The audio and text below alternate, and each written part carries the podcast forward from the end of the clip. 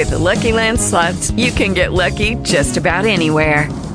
This is your captain speaking. Uh, we've got clear runway and the weather's fine, but we're just going to circle up here a while and uh, get lucky.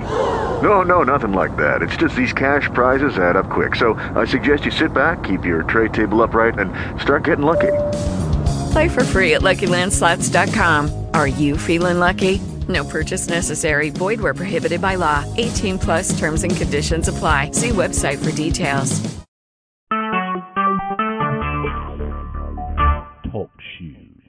Recorded live. Good evening, ladies and gentlemen. Welcome to the Exceptional Scribble Show. I am your host, Sage the Poet. And it is truly a honor again to come on this show's platform and to be able to host an internet radio talk show with a special focus on the dynamics of written composition. As a literary artist, I am taking out some time at the beginning of the show's recording to announce to all April is National Poetry Month here in the USA. So it is indeed a privilege, yes, a privilege of mine as the host of the Exceptional Scribble Show to give a special shout out to all of the literary artists under the sound of my voice. Why? Because poetry still matters in America. For some, they look at poetry as a thing of the past, and they feel that spoken word art and poetry aren't to be compared with each other as the same, but they are of the same patriarch. Yes, you heard me correctly. They have the same father. Spoken word art and poetry. They have the same father. And they have the same mother, ironically. So don't get it twisted. Just because a spoken word artist is not reading off a sheet of paper and reciting their poem does not make them different. Um, it does not make them different from their brother or sister who is a page poet, one who reads from paper what they wrote down. The thoughts and expressions and feelings are written, and then they recite what is written. They are still the same a literary artist. Ladies and gentlemen, thank you for tuning in to episode 159 of the Exceptional Scribble show. As the host, Sage the Poet, it is indeed a great honor to come before you this evening and to do what I love. Yes, this show promotes literacy, and that is my passion. My passion is to see all people in this world liter, literacy enrichment endowed to see everyone from the oldest elder to the youngest babe. Literacy enrichment endowed. And then I'll take it a step further just to announce it is my heart's desire that every poet reaches their fullest potential that they become, as I am, a sage. That they become one who not only understands poetry, but one who literally breathes poetry, has a poetic soul, and is committed to promoting literacy to its fullest extent. Ladies and gentlemen, I am honored tonight to have on the panel of the Exceptional Scribble Show with me a published author whom is a literary artist. And I'm going to share a little about this writer with everyone. And thank you for those who are tuning in. Thank you for coming prepared, having your writing tools with you, your note taking supplies with you. Let me at this time now brief everyone by means of sharing the itinerary for tonight's program. First, to say, the exclusive interview hour was scheduled to start promptly at 8 p.m. to 9 p.m. However, due to some technical issues, we had to do our mic check session to resolve some technical issues, and they are resolved. And therefore, we had to launch the recording at a later time. It is now 8:33 p.m. and I am saying to all thank you for your patience and for tuning in tonight. I promise you it is worth the wow. You will find that tonight's show and all that it has to offer you truly is a show that was worth the wait. So thank you, ladies and gentlemen, for tuning in. Also, the free publishing tips hour will begin soon following the exclusive interview hour. The lead facilitator and co host is Queen Zipporah Thelman. The open mic, where you can spit poetry live and receive a fair critique from expert writers. That hour will begin soon following the free publishing tips hour. And the usual time is 10 p.m. to 11 p.m. for the open mic hour session. Also, um, the feature artist in the spotlight is published author Reginald Murray, and I'm going to share a little information about him.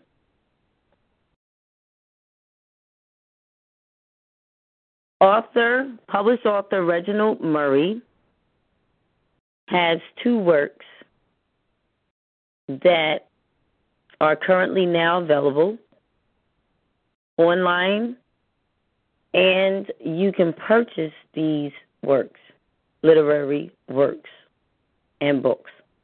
One is an audio book, which is entitled The Enchanted Snow Forest by Reginald Murray and narrated by Otis Jerry. Number two, Reg- Reginald Murray has successfully achieved publishing a book which is entitled A Successful Formula that book is now available in paper book in paperback and Kindle formats and editions. Also, anyone that is now tuning in to the Exceptional Scribble Show via the internet, you have this option as well. You can call into the show to speak to moi, Sage, the poet and host of the show, or you can call in to speak with the feature artist in the spotlight, published author Reginald Murray. And this is the number you need to call in. That number is 724 444 7444. After which you will press the pound key. Listen closely and follow the voice prompts, and you should have no problems tuning in to the show tonight and calling in to tonight's show. Also, remember, we have a chat room where you can uh, visit and you can chat, discuss what you are enjoying about the show, discuss what things you are contemplating doing post the show because something was said during the show that inspired or motivated you. That's what the chat room is for. If you have any additional resource information more than what was provided during the interview, that is the time where you can post it and share it with others. So t- take full advantage of what this show has, all of its features, ladies and gentlemen, boys and girls, and use them to the fullest. Why? Because it matters. You matter. The community matters. Next, I'm going to share one more thing pertaining to Reginald Murray, published author and feature artist in the spotlight tonight, and after which the exclusive interview hour will be in full session, ladies and gentlemen.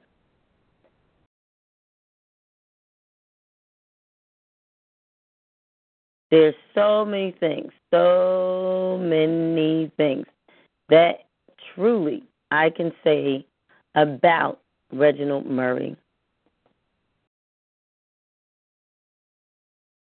But what I'm going to do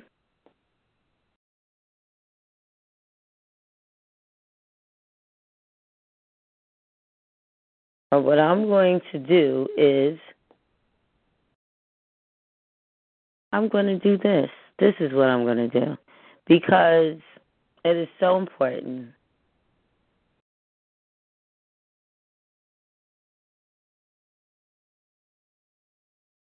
That we make sure that whenever we're honoring anyone on this platform, that we educate the listeners about the multifaceted the multifaceted identity that that person holds. Because artists are artists on many levels more than one dimension ladies and gentlemen. So i'm going to get ready and share this something really specific that I'd like to share with the listeners about this feature artist. First and foremost, it is not without saying that I am convinced artists have a very deep, innate knowledge about the craft that they do perform. Artists go to great lengths to express what that craft truly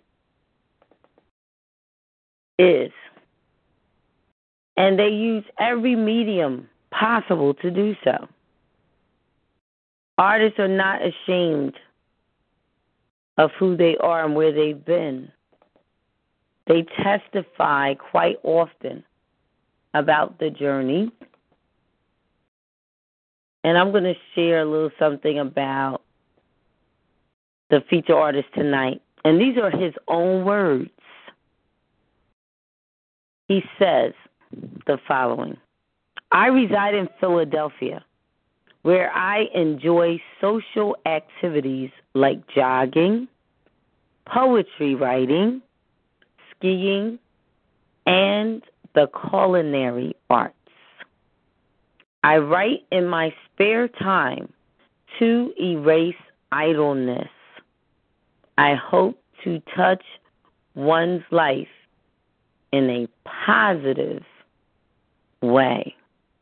When I read that, I get this impression that there's more to this artist than what meets the Eye. This artist is special. He's not your average artist. And he comes to this uh, platform tonight sharing goodness, sharing insight, sharing wisdom, sharing his experience, the journey of becoming a published author. What is that journey? And most of all, let me share the following. Tonight we're going to discuss two of his works, which are outstanding literary art works, and they make a difference. They mean much. The first one is his book entitled A Successful Formula, which is currently now available online for purchase in paperback format and ebook edition format. So, with that being said, without any further ado, ladies and gentlemen, I am now rolling the red carpet and turning the spotlight onto the feature artist on this evening, published author Reginald Murray. Welcome. Hello, friend. I always a pleasure to talk to you, and whenever you have me on your show, I always feel at home. oh, wonderful, wonderful. That's my hope. That that was my desire, and I'm glad that you persevered tonight because technical issues sometimes can be a bit overwhelming, and sometimes people become discouraged when they're encountering technical issues because they feel like, wow, um, I'm not going to be able to get something done um, that needs to get done. And I was starting to feel like some of that overwhelming sensation wanted to kind of overtake me. And I said, you know what? I'm not going to let this happen. Why? Because the show will be taped tonight and it's going to be a success. Why? Because I'm interviewing someone that knows what matters when it comes to how to become successful. He is the author of a book entitled A Successful Formula. So I said, How ironic tonight I would encounter a challenge, and we have the author on tonight's panel who wrote a book about a successful formula. So I said, This is a sign we're living the experience that we're going to have discussion about tonight. So I'm going to start there. Um, Mr. Murray, first things 1st mm-hmm. um, your book, which is now currently available in both paperback format and an ebook mm-hmm. uh, edition. Mm-hmm. When did you actually know that this was a book that you would write, number one, and that it would be a book that would be much coveted by many because it would answer questions that have gone unanswered for centuries, if not decades. When was this the truth in your own personal life? I started uh, to write this book way back in um I think it was in 2008. Um, something inside touched me uh, because I, you know, I see so much happening out here. You know, like the bad are trying to take control of the streets, and there's a lot of talent out there. It's just that some people they they need a push, you know, to get them going, all like that. So I said, gee, let me write this book and let me use examples to try to um get my point across to my readers. That's right. That's right. Let me um, ask some questions and try to get that point mm-hmm. to the readers. Now, in terms of, let me ask some questions. What what would you declare the type of questions you ask are, or what is the nature of the type of questions you ask? Would you say that these are questions that would be classified as higher thinker level learner questions or questions that any and everybody should find interesting and they should be compelled to answer and to engage in a further study about? I would say these are questions for any and everybody because um, I try to um, make these questions um, pellucid, um, you know, as plain as possible, where my reader, uh, uh, when I ask a question, he, you know, he can can see where I'm coming from, sort of like get a clear cut idea as to what I'm talking about. So I would say, you know, they're just for anybody as as well as the higher learned audience.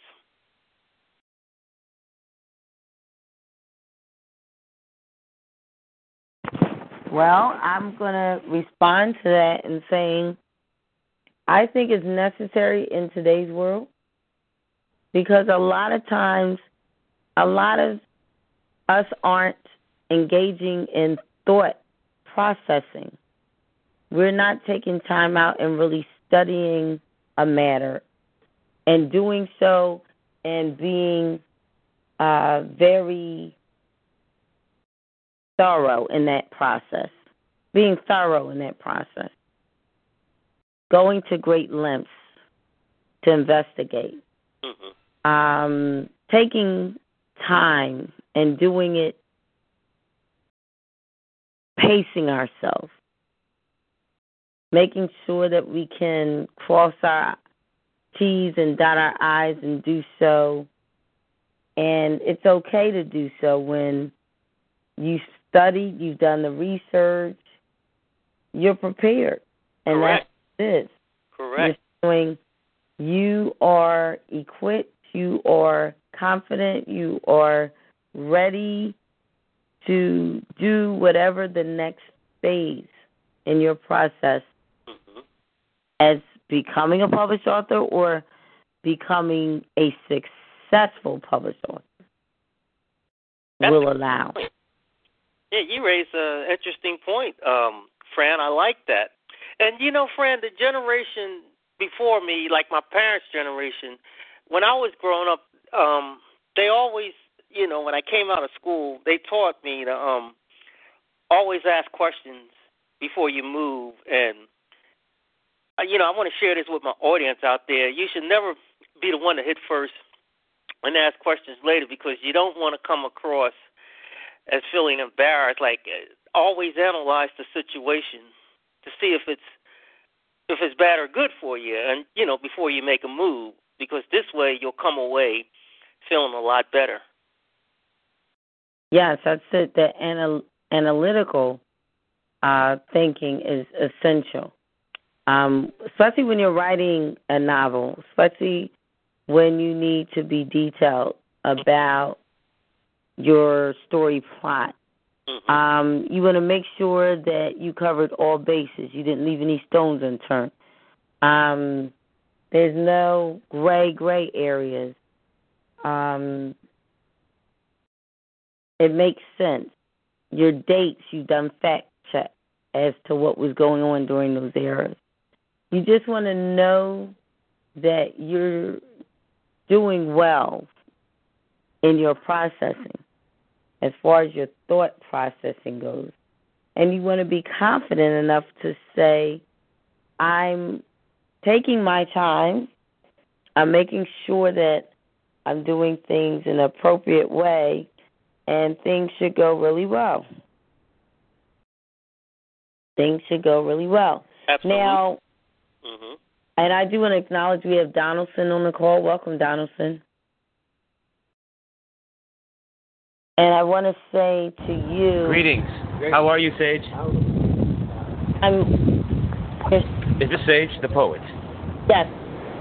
This is Donaldson. Greetings, and thank you so much for the uh, announcement. I was I was on the call earlier. I missed the first, I guess, what, 30 minutes of it, uh, but I apologize for that. Thanks for the invite. No problem. I. Oh, greetings also to everyone else, all the true heads and poets out there. Really expanding, really getting into, you know, taking the self Yes. not for granted. We are, yes, we are, and, and especially tonight. I have on the panel tonight. Uh, the name is Reginald Murray, and Reginald Murray is a published author of. He has a book entitled "A Successful Formula," which we will be discussing now, and he also has an audio book, um, in in an audio. I'm sorry, an audio short story an audio story which is entitled The Enchanted Snow Forest. And he wrote it, but the audio storytelling or narrative is by someone else. So we're going to talk about both literary works, but we're going to start with the book that is currently now available in paperback format and ebook edition, and that book is A Successful formula. Um, first and foremost, Reggie, Reggie, if you would do us the honors of sharing how the book evolved. Uh, what was your first thought? And um, each each phase that the book went through before it became a completed manuscript, and it is, of course, the novel that we know it to be today? I was I would always listen to other motivators when I came along because it is a rough world out there. I even read books. Um, one of them was by Dale Carnegie, How to Win Friends and Influence People, and I like his examples that he used about uh, you know past presidents and others, uh, you know civil rights activists and all. I said, well, I wanted to, you know, touch base, maybe open the African American community's eyes. I wanted to use uh, celebrities um, to get my point across, and you know, I liked it.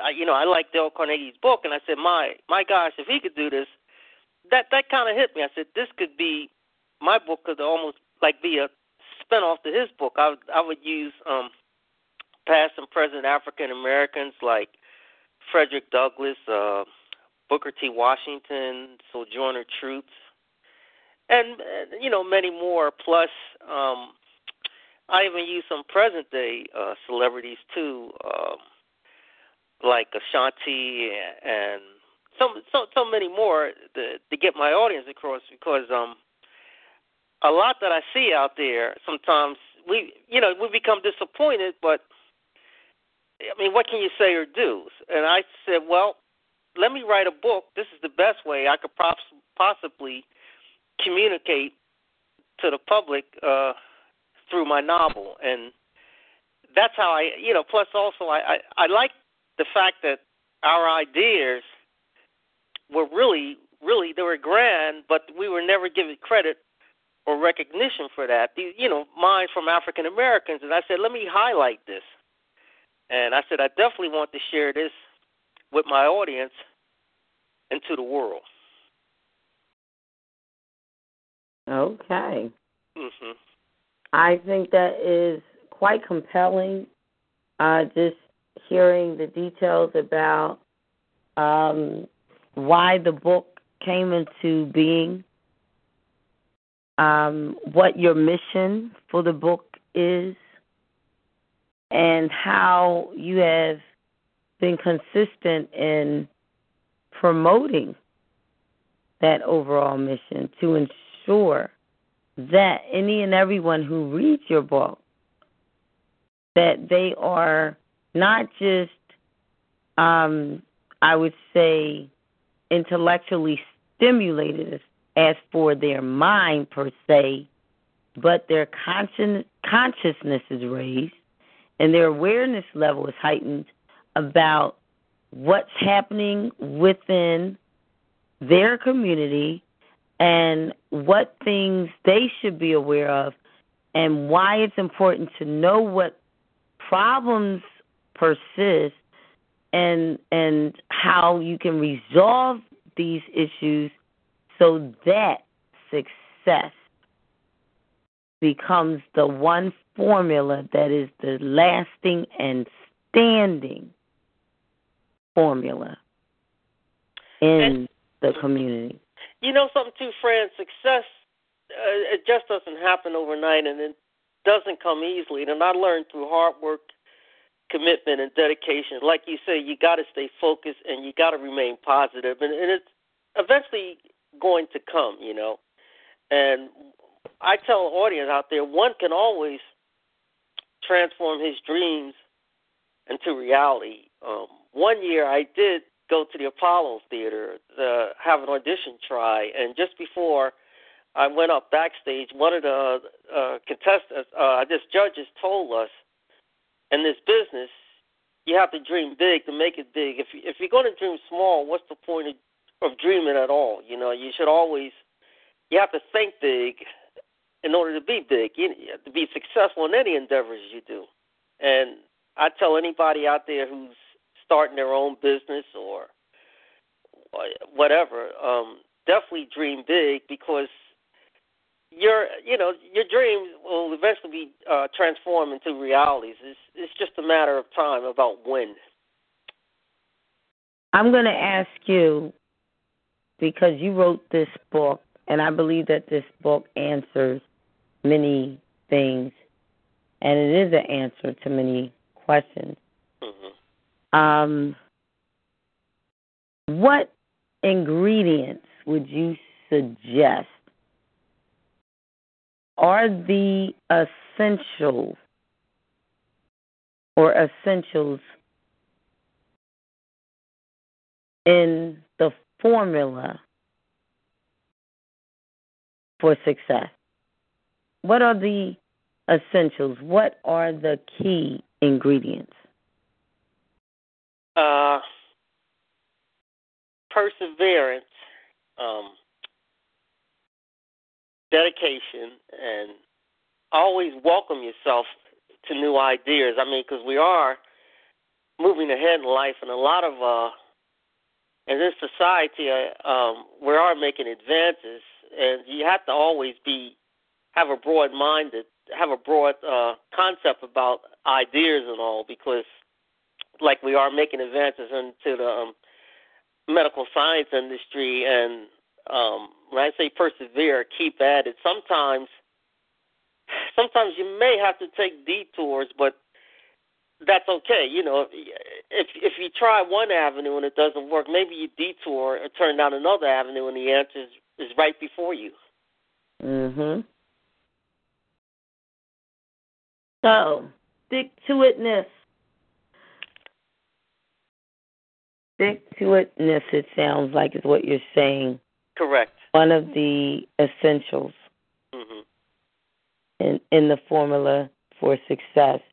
Now, in reference to entitling a book as a successful formula, in other words, you're saying you've found it, you've reached, or you you can now draw the conclusion that X, Y, and Z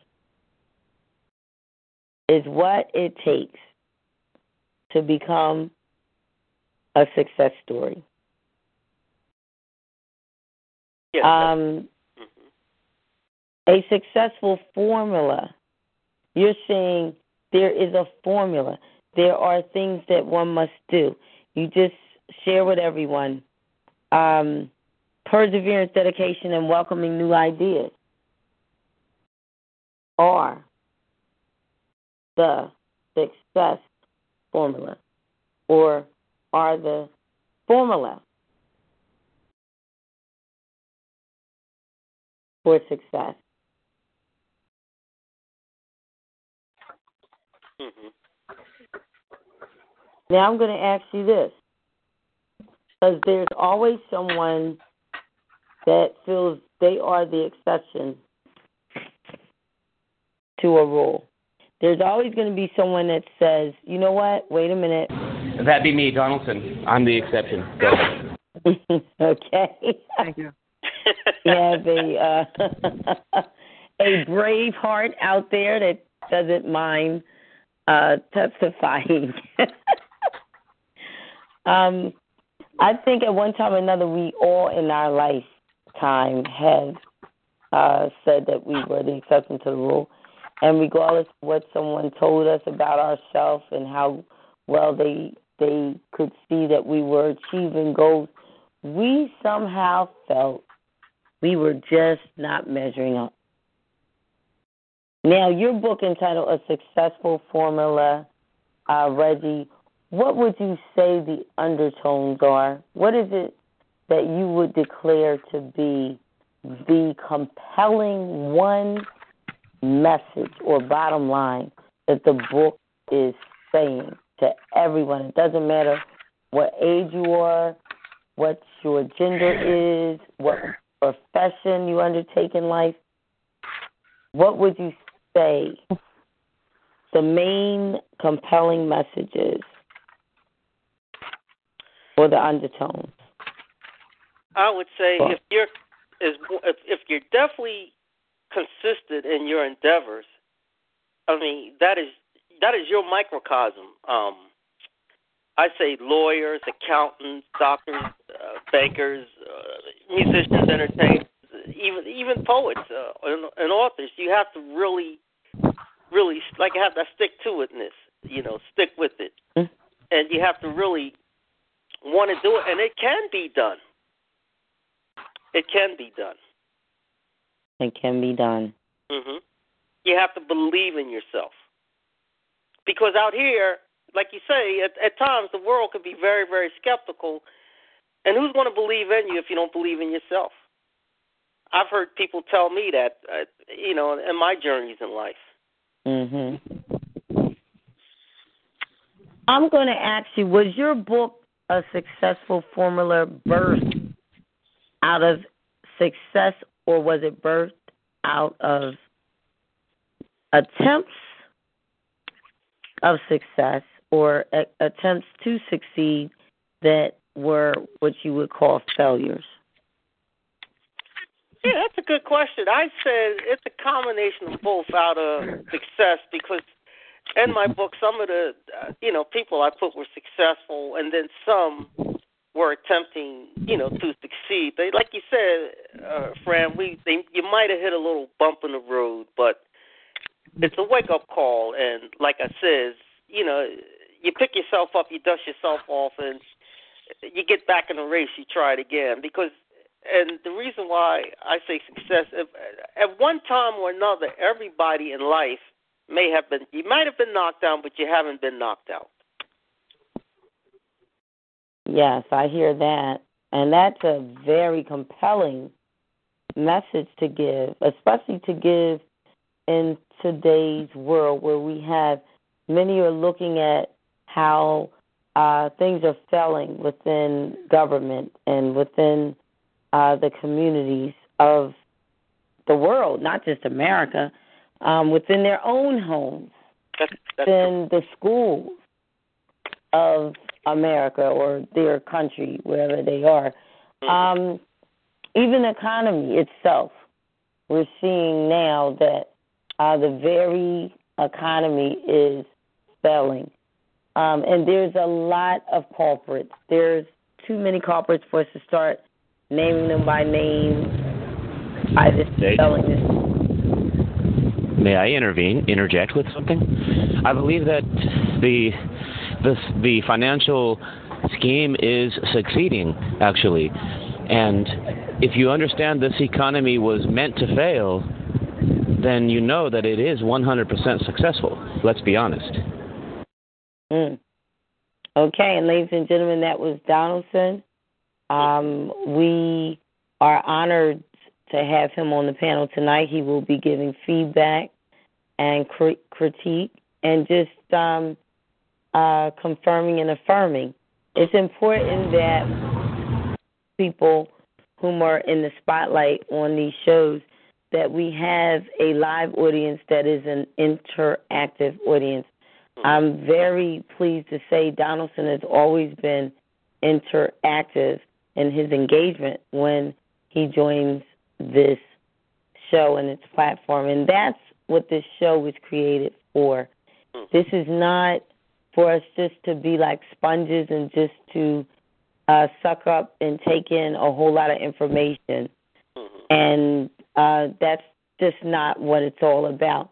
Um, I'm going to say um, for Reginald at this time because Reginald, we uh, touched on so many things. Now, in reference to a successful formula, can you give us a sneak peek as to what we can expect when we purchase your book? Because I'm sure everyone who is now on the call will purchase the book. It is available in both paperback and ebook format, ladies and gentlemen. You can purchase it online. Um, again, the title of the book is A Successful Formula. And uh, Reginald, if you can just share with everyone in uh, your own words uh, what the book features, um, a little more in information, even if you like to read some excerpts from the book, that would be much appreciated. Mm-hmm. And just share with everyone why you know this is a um, book that should be in every home. It should be in every at home library. And I'm going to pass the mic to you now. The mic is now in your hands. Feel free to inform. Mm-hmm. Thank you, Fran. Um, You're welcome. let's say uh, a lawyer, for instance. Uh, one of the chapters, I think it's the very first chapter about consistency. The, the pass the bar exam is Mhm. really is really gruesome, and you can study almost from a, a half a year in advance, and and and um, not pass it at first, but you have to go back and be consistent. Maybe look at it from another angle, because, like you said, nothing comes easy in life. Nothing. Uh, you look at uh, last year. Um, uh, you know, Villanova was the NAACP uh, basketball champs, and you know we were you know proud that they were from the Philadelphia area, but it took dedication, commitment, uh, you know, chemistry, the right people, the good coaching for them to get there. And also, I really like one of the highlights of the book is about ideas because uh, you know you can mention hey, I have an idea, or some people may think like, eh, you know, you're from the outer limits of where is this person from, but how do they know that idea could could, could really uh, transcend? Uh, You know, it could be That's a right. gateway to, to a new life and all, because someone every time um you see someone come up with an idea that you may not relate to, I don't think you should laugh him silly because you just never know. Um, I was watching a special on Channel 12 about um, when they invented the subway. Uh, the guy who actually uh, invented the subway back then, people were skeptical. And, you know, you always have the pessimists. They say, "Oh, it couldn't be done," and you know, he even had uh, lawyers and legislators fight him, but he he he stuck to his guns. And you know, to make a long story short, people see what he means now. Right. The subway. That's why I said ideas. About that. You know, or Chicago was America's first ever city, not New York, to uh, um, invent the skyscraper. I don't know. A lot of people don't know that. Chicago was Chicago. Chicago, the Manhattan Building, Mm. and it still exists today. It's it's a it's a you know it's a landmark landmine in Chicago. I mean it's it's um it's amazing how um Landmark. Yes, indeed. right with ideas uh you know also too ideas you know some, lots of times they're not copyrighted because people you do have super brains out here and they come up uh walking the streets with these ideas and uh, the only thing with that is you got to be careful because sometimes people if they can they'll try to steal your ideas to get away from them and say it's theirs you know. So that's what I said in one of the chapters in my book. And also um about mistreatment. I definitely mistreatment is still going around out here and it's a shame. A lot of people apparently for no reason at all get mistreated, but what can you do? You know, you you would like to do something lots of times, but you can't. You know, you're you're afraid that maybe your medicine is not correct for them. Mm. Okay. Your book, and I I must say I think it should be a suggested reading in many academic circles, hmm even as far as book clubs. It definitely should be a suggested reading. It should be um, on on I would say on uh, book lists of many well regarded authorities hmm whom are literary enthusiasts. It should be on their book list. Their book list of literature, which is good literature, literature that inspires, literature that promotes um, and be, uh, the betterment of individuals, hmm of communities. We have a lot of at risk communities today. That word, that terminology was unheard of some years ago because they just looked at at risk as dysfunctional as being minority. Mm. But today we find dysfunctional homes are the majority. We do. And so we have to approach these situations. We have we can't be afraid to talk about this.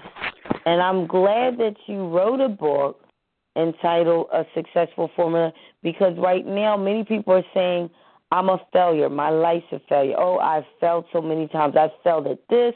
I failed at that. I'm not good at this. I don't know what I'm good at. I need to find find my niche. I haven't found my niche yet, and I'm niche yet, and I'm well over forty. I'm well into my thirties. What am I going to do? I am failing at this. I am not able to achieve that. So we're learning that there's so many excuses. Too many excuses, but not enough commitment. Where people say, no matter, no matter what my faults are, no matter what I've done wrong, no matter what I, I am not, I am able to do something well. And I'm going to keep working and practicing and studying and doing what it takes to master that one thing that I can do well that I shine at doing it like no one else can. And when I fully mastered it, then I'm going to go and transmit that knowledge to someone else. I am going to find my apprentice, find someone that can um, thrive under my tutelage, hmm and encourage their efforts, support them, and allow for them to fly. Sometimes it's not enough for us to have wings and fly. We've got to see other people's dreams take flight too. We That's can't right. listen Oh to- yes, excellent point. And like you said Hmm. too, uh, uh, Fran, I like the idea uh, years ago. You said all it takes is just one magic word to transform one's life around. All it takes, you know, it don't take a bunch of words. It's just that one magic word can do the trick. How about we Reginald. Yes. Yeah, this is J- Donaldson here. Uh, I wanted to let you. I wanted to say something in response to that. I guess, you know, I felt like the uh, success that that that I've that I've had is has come from my my feeling of success inside myself. Mhm. Like like however big that is. You know, like if I feel successful already in life, then the things that I'm doing will will kind of resonate you know with that feeling. So if it's the feeling of success that I want then I could just think about how I'm I'm breathing. And so I'm doing certain meditations right that allow me to uh, kind of resonate with the energy of success. Mhm. and and what that's what I what I, what, I, what I've been able to see is that it through that practice I, I, I, not only do I feel more successful, but I see more opportunities. What's your stance on that? I I like how you um, define success. Um, you because success really comes from from within. Um, the success is like how bad you want it to be. I mean, it's right there. You know, I uh, you just you grab it, and you know, I know everybody's definition of success is different, but in the final analysis, um, where we, you know, at day's end, we're all successful in whatever we do. No, exactly, and that's why my, my point is is to to remind everybody. I think your book probably probably does a good job of that too. I've never read it, but from what from the sound of it, you know, I, what I'm hearing is a reminder that there is a success out there. You know, like just like there's breath out there. You know, there's there's people out there. There's so there's a success out there. You know, that's already existing for people to move into. Um, I think so. I really like where you're going with your title of the book. Thank you. Thank you. I have a question. Now, when you entitled your book "A Successful Formula," mm-hmm. was your ideology suggesting that there is a science to success? Yes, there there there is a science to success. It's uh, you know, it's how you approach it, and uh, like I said, you like like you said years ago, uh, Fran, you learn to take baby steps first before you take giant steps. And I said that is so correct. And and any endeavors you do mm-hmm. uh, to be successful, you have to take small steps. You know, it's back to the basics, and then from there, you you build on. Just like uh, like I was in one of the chapters I highlighted in the book about ideas. I think you know, the title was from uh, simple mind comes enormous ideas. Well, somebody will you know um, come up with a you know a super brain will come up with with a super idea. Then the next person that sees it will only uh, capitalize on it, expand on it, and so on and so on. Mm-hmm. I like how you spoke about it. Mm-hmm. It starts like a seed that drops into the earth, mm-hmm. and it has to germinate. Mm-hmm. Once that seed germinates, then the potential of it yes. can be seen and discovered and uncovered. We begin to see the signs that it is alive. And we start to see the evidence that it's not a seed any longer. It has become something more. Hmm. Woo, spit that. That's, that sounded like poetry right there. Thank you. poetry in motion, friend. I think you're a poet. right. I love that. You hit on something there. You hit a nerve there. Wait, I'm on the show. What are you saying? Say something. Uh, Queen Queen Zipporah, the co-host, or, um, yes. Queen Zipporah. Yes. yes. Hello, everyone. Hi, Queen Zipporah. It's nice to speak to you again. It's been a long time. Hello, Zipporah. Hello, everyone. How are you all tonight? Great. Good. We have the um, feature artist in the spotlight. We had a kind of a later launch of our recording. We had some technical issues, but um, and I do want to say to everyone, if you go online to talkshoe.com, you'll see the show is listed under episode um, one six six. It is not. episode 166, there was some issue with the actual um, registering of tonight's program. So it's the wrong number, but it's not wrong. I'll just say that much. but the true number is 159. So we're currently now standing at episode 159, which is seven less than one one six six. It's just a funny story. This never happened before when a, a uh, program was pre-recorded. But anyhow, I just didn't want anyone to be alarmed if they see episode 166. Like, well, what the? You know, I thought 159 was tonight's show. Well, it is 159, but it's not showing 159. It's showing 166. So bear with us. It'll be resolved.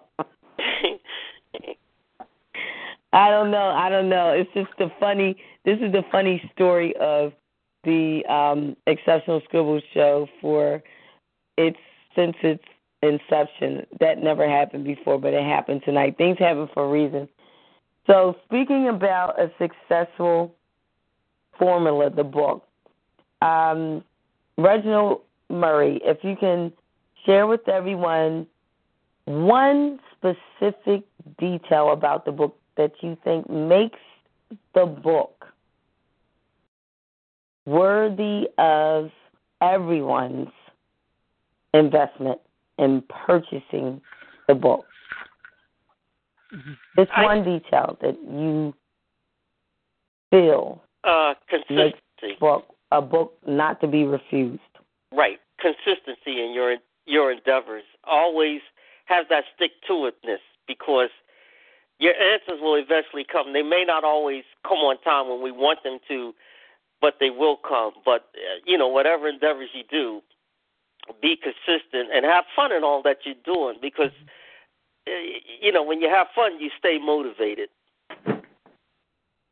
Yes. Now about your book, what specifically, what detail specifically about your book would you say makes your book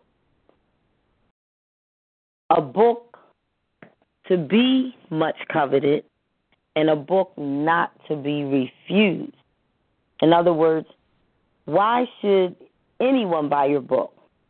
And why would it be to their disadvantage not to own it? If you can share in your own words, please. Sure. I like the like the fact uh, I use African American celebrities, past and, mm-hmm. and present, to get my point across. I mean, what we went through as a race of people, to, to, you know, to reach this plateau in life. I would like to share that with them. I mean, what little tools or resources uh, they had, they worked with it to use it to the best of our abilities, and then the the present day African Americans, um, like you know, like there's a the, guy who invented was an African, a native African who invented the weather forecasting, uh, Philip Emeagwali. Um, mm-hmm. He he did a weather forecasting, and everything he dicted predicted came true. Mm. Now, are you referring to even the um what we know today as the Farmer's Almanac? Because a lot of people reference it before they plan an event that would be a special occasion, such as a wedding, something that they would want uh, to do that's going to be a hallmark moment in their life. Hmm. They always refer to the farmer's almanac to know what the weather and climate will be on a given date. Uh, yeah. Was he the one, would you say, that inspired the farmer's almanac? I would I would tend to think so, Fran, because mm-hmm. you never know what's going to hit you, trigger inside of you, trigger you off uh, to make you do that. But I I'd say the Farmer's Almanac had a play in this.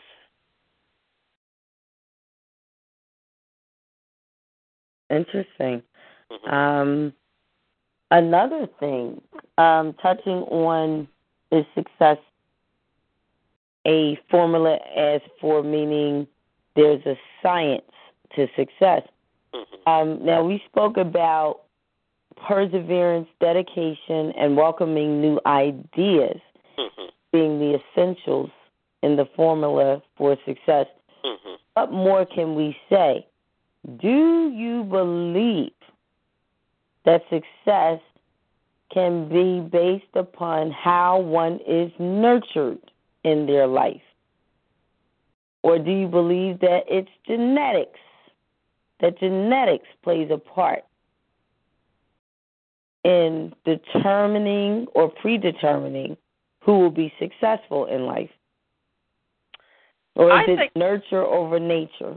hmm I think it's a combination of both. Like you say, if you're born into success, you know, how can you not be successful you're bound to it, and everybody is not born into success, but they have that innate that that fire filling inside. They see others successful, and that can rub off on them and says, "Gee, you know, this type of life that's presented before me, I don't want this type of life. If I could go a long way in life, I'm given the opportunity. I'm going to do it. You know." Now I'm going to say something. I'm not trying to sound or be offensive to anyone. Mm-hmm. A lot of times, the problem I'm seeing about this whole success and the formula of success aspect is as follows. The elitists have defined what success looks like, smells like, tastes like, feels like, and what it is heard as. Mm-hmm. But I don't agree with their definition. Mm-hmm. I don't think that a six figure income means you're successful. I don't think that Trump's affluence or wealth means he's successful. He's just wealthy. Mm-hmm. I'm just saying. A lot of people tend to go more so in line of their thinking to believing and to thinking that success has to do with finance Mm-hmm. strictly solely and they forget the other aspect success I, I, Sage, I think that's a great question for Reginald. It, how does he define it? In, is he defining success in a in a financial terms, or as successful as an artist? Do you feeling as an artist? Because I've I've already managed to do that as you know, as an individual. You you know you, you I, I feel you know.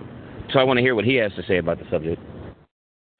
Well, uh, success, like he says, because you may be born with a gold spoon in your mouth doesn't necessarily be successful. But I think it's like it, it starts from your heart. It's it's you know you come into the world, maybe in your existing condition you want out of it. Uh, it's like you know it's it's deep down in your gut. You want to uh, try you know whatever uh, uh, endeavors you do in life. You want to be successful. See how far you go with it.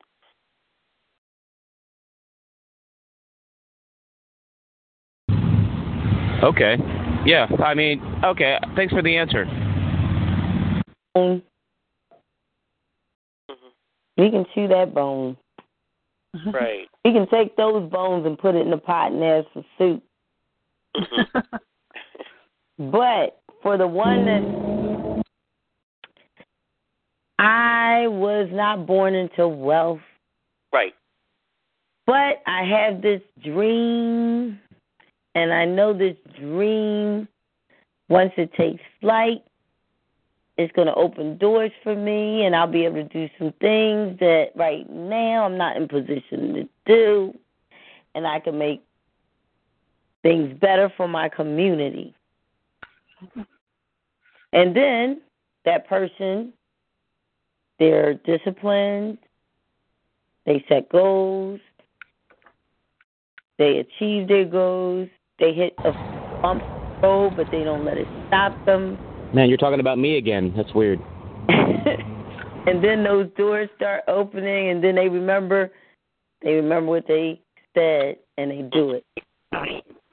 They start making things better for their community. Mhm. So that person maybe it was not born into the best home situation, Right. but they made their situation better. Mhm.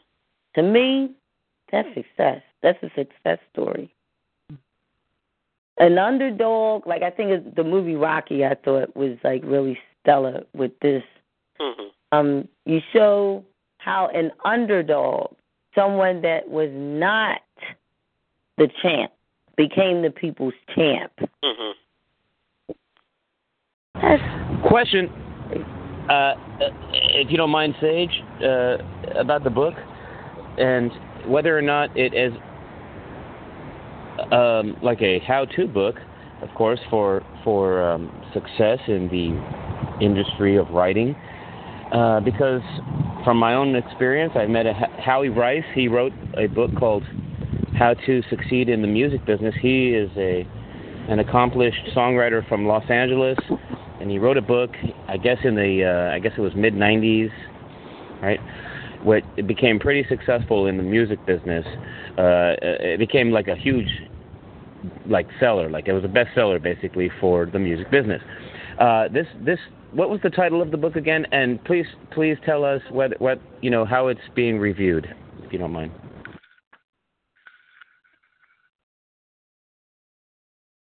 Oh, did he mean me or you, Fred? Yes, Reginald. Oh, I was talking to you, Reginald. Yeah. Oh, I apologize. Yeah, a successful formula, and I've um, I I thought the uh, the reviews that I've I've gotten a few uh, rave reviews. I mean, there are some who perhaps maybe had been a little bit displeased with it. Maybe I didn't touch base on everything, but you know, just from my own firsthand experience, um, I just did you know the best I could. I was hoping you know I could reach out there, uh, reach one to teach one, and uh, mm-hmm. touch one's life in a positive way. I mean, you, there's always going to be a few that I guess became a little disappointed, but but what can I do? You know.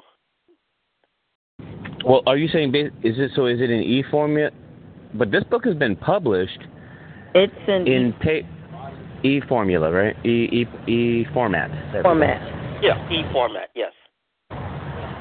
That's still that's still excellent that you have the the uh, publishing. Um, so good for you. Uh, but I, I, this this idea of success, mm-hmm. you know, and financial success I think a lot of people want that. Like Sage was saying, people have been dreaming of financial success mm-hmm. in the industry, uh, whatever it is that they creatively choose to to be involved in.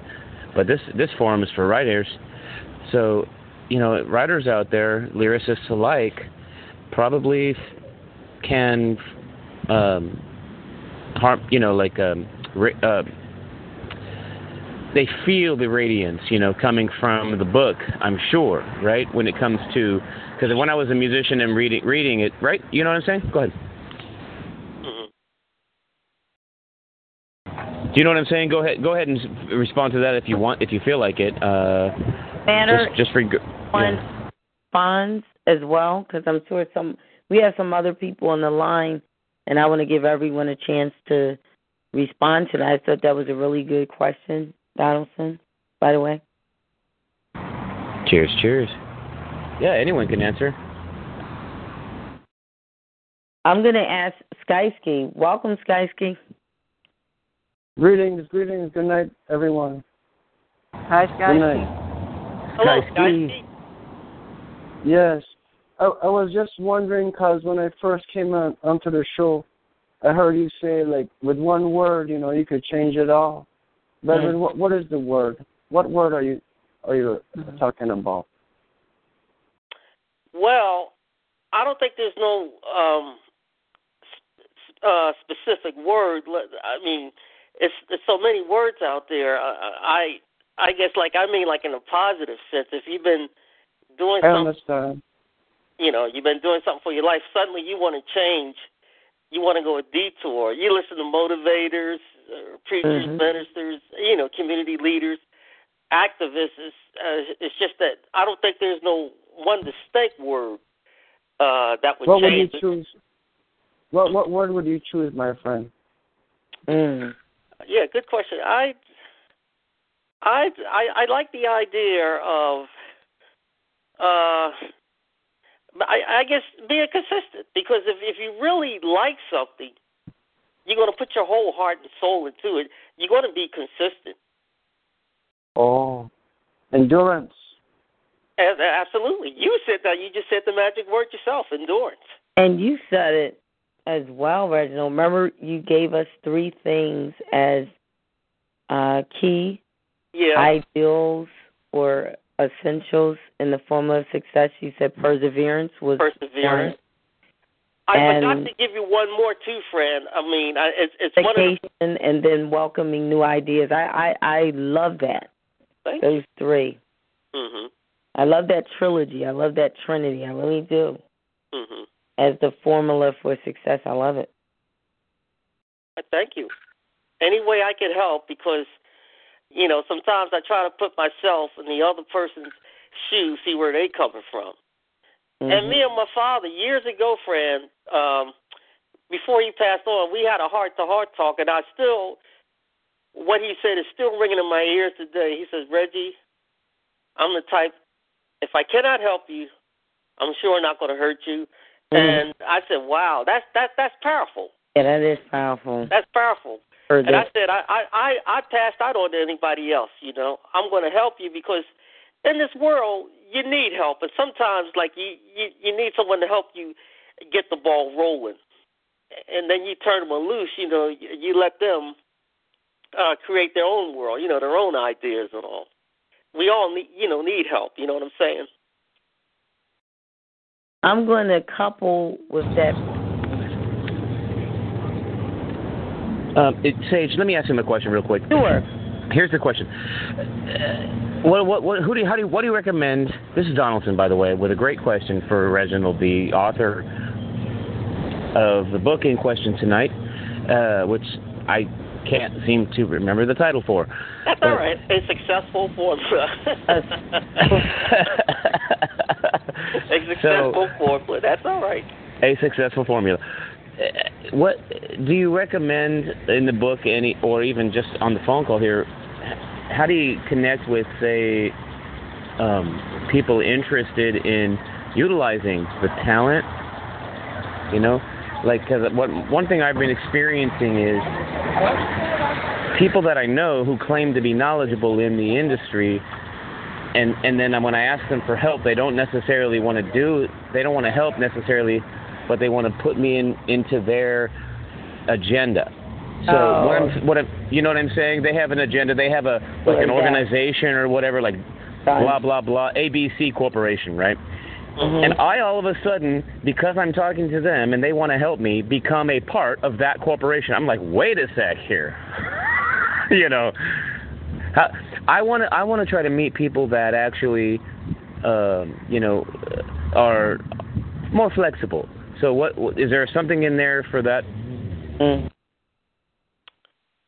I I think there's something um flexible. I um I said, wow, uh, to meet people like that, you know, I would really analyze them, uh, you know, see what what do they want, uh, you know, where they coming from. You know what I mean, Fran? Yeah, I can help um, in what you're saying. In other words, if someone's only saying to me, Fran,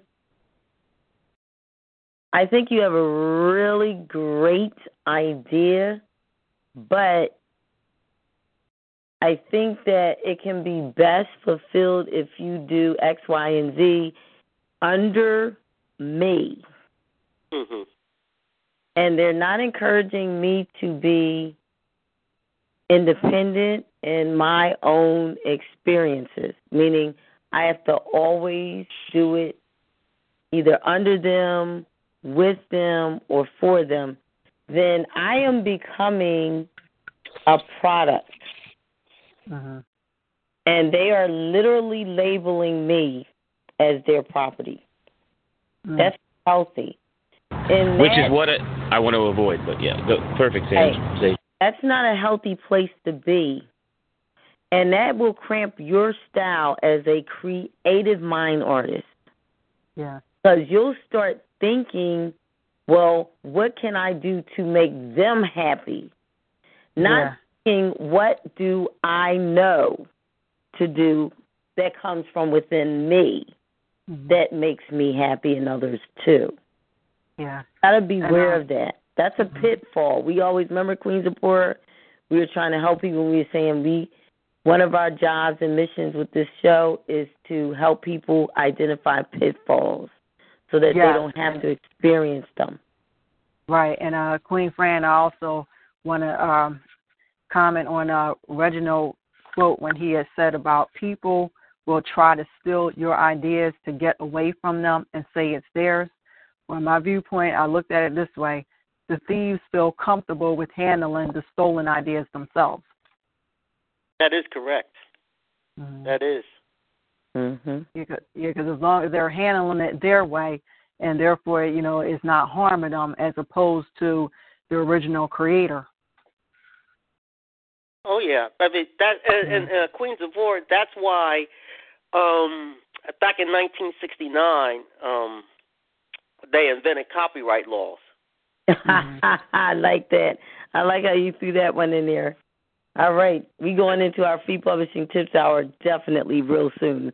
Mm-hmm. yes, because I do have a lot to cover, even from last week. And Love that, Randy. have- Just yeah. moved us right along in the process. Moving right along. Yes, exactly. Because the ideas, these creative ideas, you know, they're scared too much for some people to handle, and you scare them even more when you're told, well, you know, why don't you, you know, seek it on your or what or your you ask for their ideas and they freeze because you know it's new to them, That's and right. then they don't want to, yeah, and then they're also even further scared of you know of guiding them along. Mhm. That's right. Mm-hmm. That's right. And How how about the people? I believe um we had a guest that spoke on this last week or the week before, where they ask questions, but they always write down your commentary, but they're not really issuing much, but they're mm-hmm. always writing down your commentary. I think sometimes beware of things like that because stolen ideas sometimes ideas can be stolen just in a very simple conversation. You're not even to disclose your ideas, but it just comes out because you're already enthused to do those ideas to to bring them to light and then someone asks a question and sometimes we're so liberal and generous Mhm. we are sharing our ideas with a potential adversary because mm. anyone that's going to steal your idea and take full credit for it and not uh-huh. give you any that's your adversary Yeah, Or and nim- Queen Fran. Yeah, this is Queen Zipporah, and I had talked about that on an episode about plagiarists. You know, when I used the example of John Smith, as his name John's asked, so John, how did you come up with this idea? You know, the story, and he'll, you know, panic because he doesn't know the origin. you got him. Now, when you asked him that question, you put him on the spot. that's it Well, but you know what I think has been hindering in my own life with regard to the sharing of the art forms that I created, well, that I came out with, Mhm. was, you know, Reginald and and and, and Zipporah, Sage, and all that's on the call, Skyski. I think a a successful formula in, includes, but it's not limited to, okay, um, being able to trust yourself so much that you you have a love and a trust, you know, for yourself that you you're not afraid to share your your art form because of of people stealing because there's an understanding of who the other person is on some sort of subtle level, right? Some that you don't fear that that they're going to take it because you're like it's like you're sharing it with your larger self anyways. So so I heard what you're saying, but so like when when I came in and I mentioned something a minute ago about uh, sharing information with people that want to make you conform to their agenda, right? That was that was from a personal experience, and I wanted to hear what the author had to say about that, and I I, I was very entertained.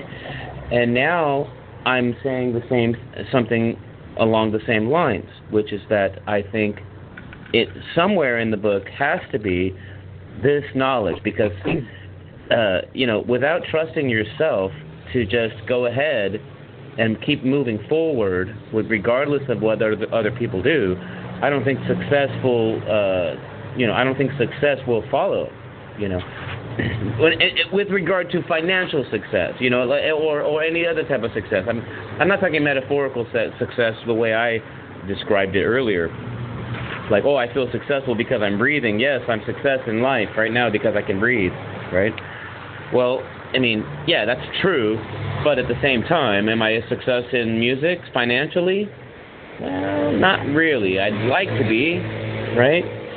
But so I don't know. I mean, if if the guy wants to share a little bit about the trust, Reginald, if you don't mind, or some Queen Zipporah, yeah, what Queen, if you want to come in and talk about that. Yeah, um, I'm like you said with, with your music, you just made me think. I'm pretty good at poetry, but I still feel there's room for improvement. I'm I'm not at that plateau where I, I would like to be. You know, I thank my creator. He gave me the talent to write and be more specific to write to write poetry, but I still feel um that I have like work to do to, to mm-hmm. take it to a be all uh you know, an end all be all approach. Right. And I would suggest the same thing uh, you know, with your uh, financial situation. Um, maybe have you, like you said, have you tried looking at it? Maybe have you tried going to, you know, like another avenue or something? Well, let's let's just address this one issue of trusting yourself mm-hmm. enough to share your music or poetry or writing with people in in a where there's no fear so that of stealing or things like that because i literally late, lately i i go to the studio I record 40 or 30 minutes worth of me beatboxing and singing freestyle, mm-hmm. creating new songs, right? And I just share it with my friend in Massachusetts who I've never met. Okay. Well, I mean, uh, I I know I can recreate what is happening there. Mm-hmm. You know, and and so that's that's what takes away my fear that someone's going to steal these ideas. But I want to help other people get rid of that same fear. Is there anything in your book for that? And I'm sorry, someone's talking over me. I was just trying to ask Reginald a quick question. Mm-hmm. What was your question again? Could you repeat that, please? Certainly. Uh, the question is basically, am, how can is there something in your book for to uh, to help people feel like they can trust others, so they don't have to feel shy about sharing their talent? I don't think I necessarily uh, put that in my book, but however, I I could give you advice. Uh, always like uh, you know, really, you can't trust no one, and that mm-hmm. in, that includes family members, friends, and acquaintances. But some. Whoa. That's right there. I'm sorry. Mm-hmm. Some you could trust a little bit more than others, and I think your homework is you have to really sort out, you know, who you can trust and all like that. You know, I I just have to butt in. When you say you can't trust no one, that's some heavy, mm-hmm. heavy statement right there. Mm-hmm. That kind of blows the wigs off mm-hmm. and exposes the bareness of the flesh. Mm-hmm. Um, it lets you know just how fragile we are. I think mm-hmm. sometimes until you've been broken, you don't realize how one can bruise easily. And when you know that something has the potential to harm you and mm-hmm. others, you're going to be a lot more cautious around that individual person, place, or thing. Mm-hmm. I think and what happens is we got to remember take the mask off. You are not Supergirl, Superwoman, Superman. You cut, you bruise easily, you bleed. Mm-hmm um, you your bones break. Okay, mm-hmm. you are still yet human. Mm-hmm. So in that, in that respect, or in that regard, you've got to be wise. You've got to be wise. You can't just be opening yourself up. A lot of damage, uh, goods, um, um, experiences where you become you're becoming the damage. Mm-hmm. Good. You got to yeah, start yeah. a little more intuitive mm-hmm. and conscious, mm-hmm. a little more discerning. Mm-hmm. Beware, be aware mm-hmm. more, yeah. and know and, your we, surroundings. Know who you're dealing with. Mm-hmm. Yeah, And our Queen Fran, this is Queen Zipporah. You know what you just um, what you were just saying. It was uh, you're uh, you saying the summary of when I had read about empathy last week.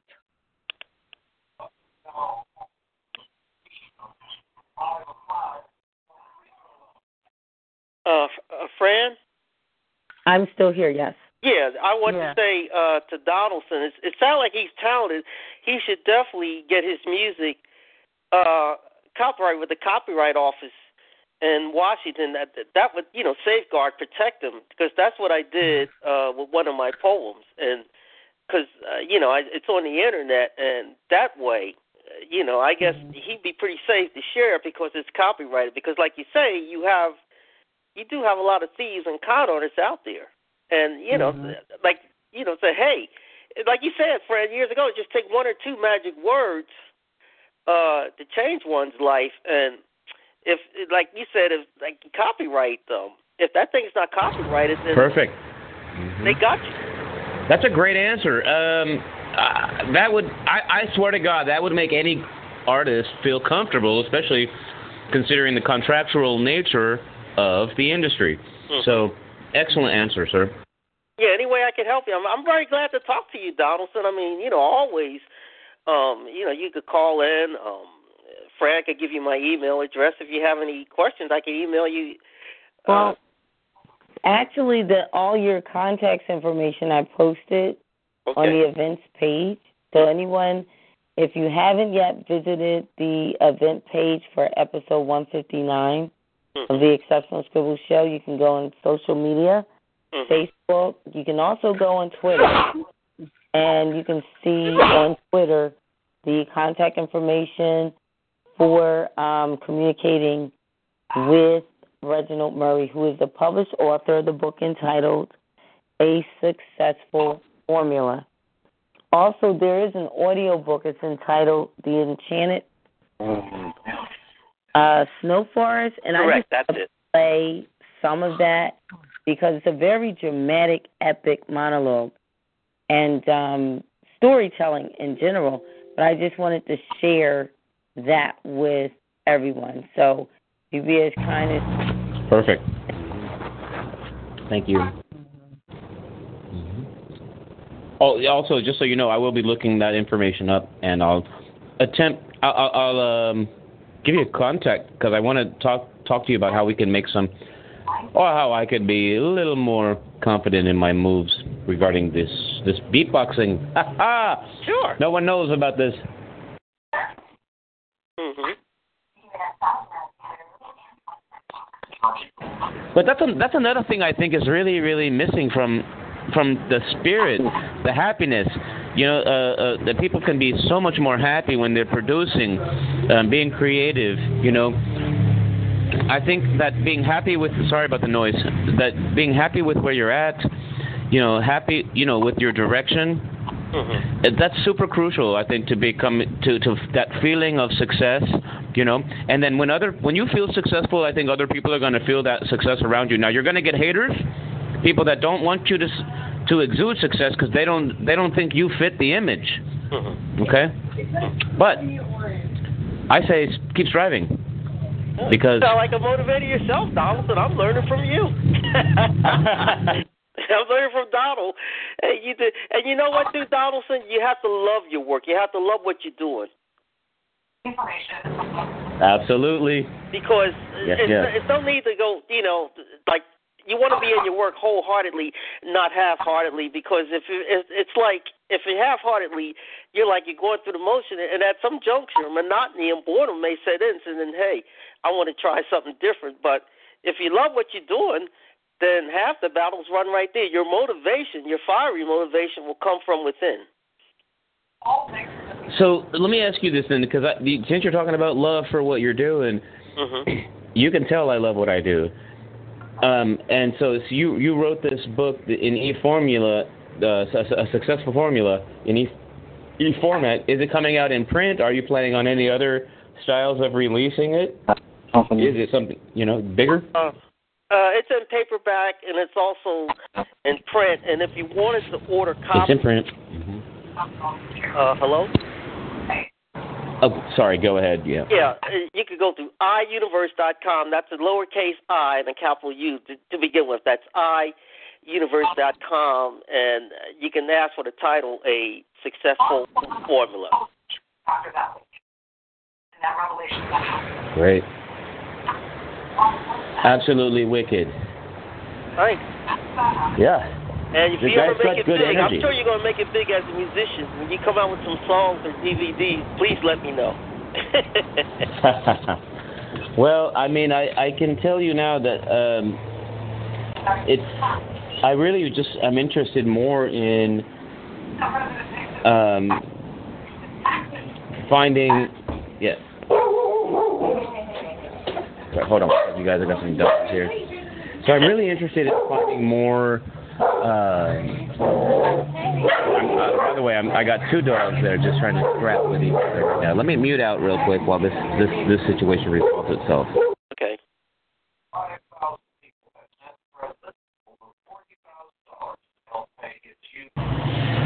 Yes. Anyways, well, like I was saying, every I, I highly recommend everybody contact the gent. I'm sure that you know that uh, if they follow my advice, that I will not be in be able to contact him because there will be too many people, you know, at your ear. Right. But I will reach out to you through the Sage's information because I'm looking for tips and advice on how to become financially successful, how I can actually become more financially successful because I'm already financially successful. But I think you get where I'm going with that. Yes, I do. hmm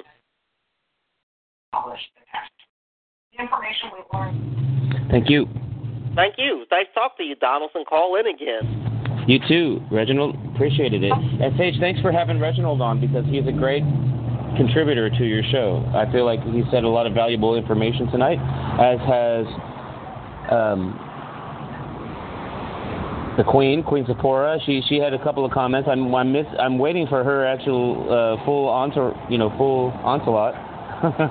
Yeah, we're gonna But- um, move things right along because time is of the essence.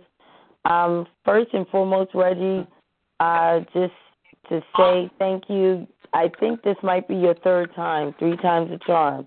Yes, this it is. the Thank first time on the platform. Reginald, Yeah, I'm still here. yeah, is this your third time on Yes, the it is. first platform? hmm Yes, I was saying three times is a charm. You know that saying? I would suggest that it does apply with you um, pertaining to the uh, times that you've been on this. hmm I have to say something real quick, you guys. I just thought of it while you were speaking, uh, Sage. So I apologize for the intrusion. Um, just the other day, I was speaking about an idea on a, on one of these talk show calls, right? And I told people, I put it out there that I do some third-party service for people. I will I will act as a third-party representative for you, and I'll send registered email, right? So this way we can make it quicker. We don't have to do snail mail, right? So I'll be your witness, but I'll do third-party service through registered email. And within a week, I witnessed other people on the phone saying the same exact thing. Some supposed, you know, guru or whatever uh, w- was actually saying the same thing, and and it was a new, supposedly a new, you know, Howard Griswold's new remedy, yada yada. And I'm just like, wait a minute, I said that last week, you know. So there are those people out there that like to steal ideas, and they will actually steal limelight too. So this is, I mean, this is this is such a good point to, that you that we were talking about. Well, Yeah. Well, yeah. I and this shows. Um, I would say the the panelists of the Exceptional School Show are not unaccustomed to limelight thieves. We have experienced that even on this show where people will call in and they have an agenda. Their call in is not um, to be of service, but more they call in to disrupt the servicing that is in process in the show. And they have their own agenda and they use their freedom as a guest Mhm. and having been invited to call in and join the call to um, grandstand Mm-hmm. and to uh, promote their own self interest. Mm-hmm. I, Queen Deborah, can witness and attest to that. We have witnessed that. We have even literally had to ask some people not to call in. Um, we have had to mute mics in the past. It is not an easy take when you have certain standards and your show is servicing the community and you're using the platform of the show to promote a cause that's going to help others. Sometimes you get those parties that will call in and their intentions are not alike or akin to your own. And you have to weed them out. You have to know, like nipping in the bud early on. Mm-hmm. They Yeah. can disrupt your entire program Mm. if And you Queen Fran, allow yeah, it. this Queen, yeah. And I remember you had told me how we had that caller from Texas, Mhm. and how you know what he, what he sounded like, and how you had to uh, mute him. You know, you had to cut him off, but he didn't he call back? You know, from a different number. Called from a different number. Mhm. And it was as a guest both times, so it wasn't like I could easily identify, oh, this is Bill from uh Texas calling in. Mm-hmm. It showed guest and it had a number. And I got to the point where I literally became frustrated and I said, Look, first and foremost, I'm going to put it like this I am reporting you to the administrators. Um, you will not, and I, I literally told him this I said, You will not call this show again. You are not welcome to the show again. I explained to him what the purpose and mission of the show is and that he was not compliance with that. And I was in no way being rude. I was just being sincere. Mm-hmm. And after that night, that was the last time that party called in. Mm-hmm. And I made sure I reported the whole like of what happened. I was very mm-hmm. detailed in report I gave and sent and submitted to the administrators. You've got to stand for something. If you don't mm-hmm. stand for something, you're going to be violated. If you don't know your rights, you will not protect them. Mm-hmm. And it comes down to just that. And you got to be stern, you got to be firm, because these people who have this type of mindset, they will eat you up and spit you out. Sometimes They you try. got to them up. They will try. Trust me. Um, Donaldson, if, Go ahead. if you're still listening, I, I've had two experiences um, about stealing ideas, and these ideas were so small. Um, uh, one time I went shopping uh, for a brand new pair of sneakers, and a couple was evidently was watching me. They were going to get. Um, Okay, I'm I'm hearing too much background or backfeed sound. I'm a stickler for only allowing things to record that are with clarity and simplicity, meaning it is clearly uh, relayed messaging or sound quality where everyone can easily interpret what they're hearing. A hmm. few seconds ago, whatever the noise is in whomever's background, I had to mute it. Um, it was very disruptive. Hmm. And it made it so we could barely hear or make out what the person who is the feature artist in the spotlight hmm. is saying. I cannot allow for that. And I'm just making a general statement so everyone is aware. If that happens, I will have to mute your mic. And I, I'm asking you politely, I'm asking you politely to please resolve the issue so that when the recording continues, everyone can hear and benefit from what is heard. Okay? That's all I'm asking. Thank you. Okay, now what were you just saying, Reginald? Oh, about um, I just went to purchase a brand new pair of sneakers, and a, a, a couple. Um, there was a guy. He was going to um get his own pair, but then when I purchased mine, put them on, he turned around and bought the same kind I did. So I was just giving you an example of that. Um, how, like I said, people, you know, if they can steal your ideas and get away with it, you, you, you know, you got to watch it because you have all kinds of people out there. Mm-hmm. That's Interesting, because Yeah. yeah, when I shared the information with uh, the Massachusetts guy, uh, you know, there was already his excitement. I could hear it in his voice. He was saying how he could use, he could make full songs on what I sent him. You know, like Mhm. I'm like, wow, that's cool that you saw that you said that to me. That's great. Now I know what your intent might be. Mhm, that's good. That's good therapy for you. Good medicine. It was it, it's cool because I don't mind sharing the information. I had one experience where I feel like I lost an opportunity because I was reluctant to share uh, my talent, and it was all because I was was I wanted some security in a paper form. I wanted, you know, hey, give me percentage in writing, you know, that kind of thing of whatever it is we record for.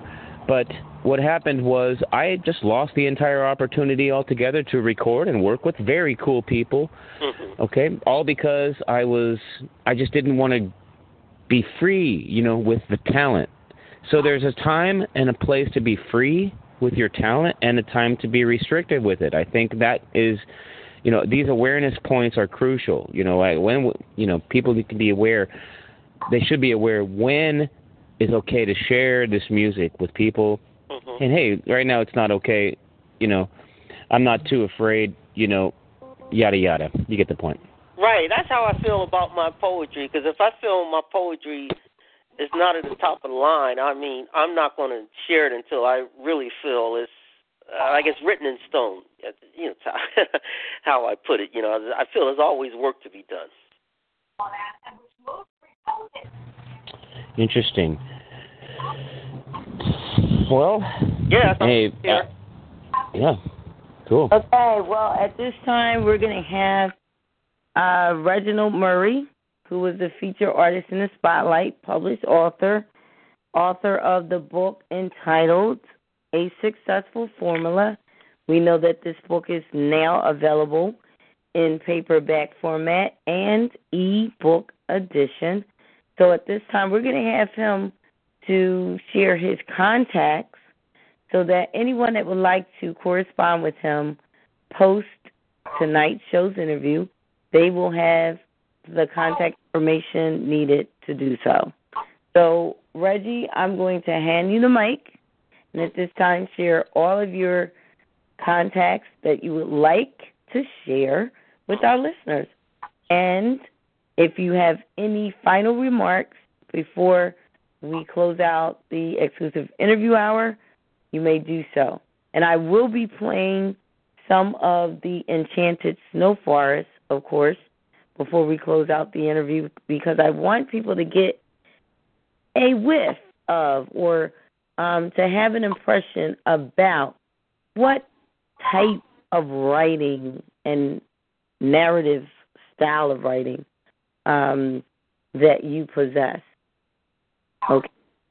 Reggie? Yes, mic- I'm still here. the mic is in your hands to share your contacts. Okay.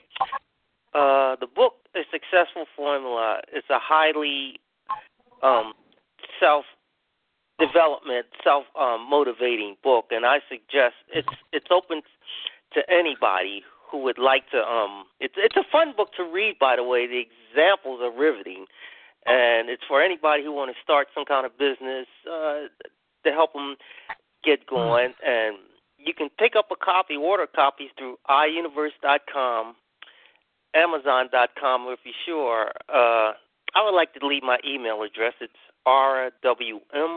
rwm.4812 at gmail dot com.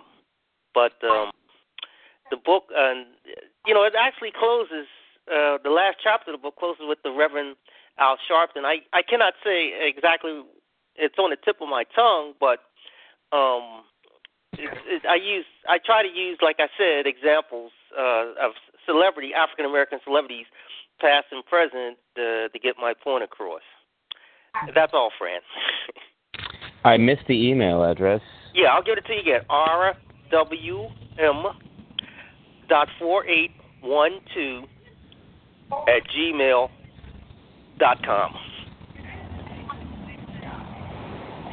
So RWM dot four eight one two at right.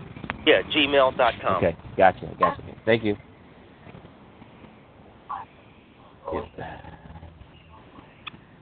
Okay, excellent. Oh, Yeah, Fran, yes. I'm gonna turn the mic back over to you. Okay, thank you. Well, I want to say again, I, I thank you, Reginald, hmm for your availability and for extending uh, yourself and accepting my invitation to be a return guest. Yeah. And you And- know what, like you said, Fran, I thought about what you said. The third time's a charm. Yeah. What I mean by that, I had more fun. The, the first two were okay, but this, I really had fun. Excellent. I really had fun, Fran. We we we, we might have had a little slow start getting going, but look what happened. We, you know, we had a strong finish. That's all that matters.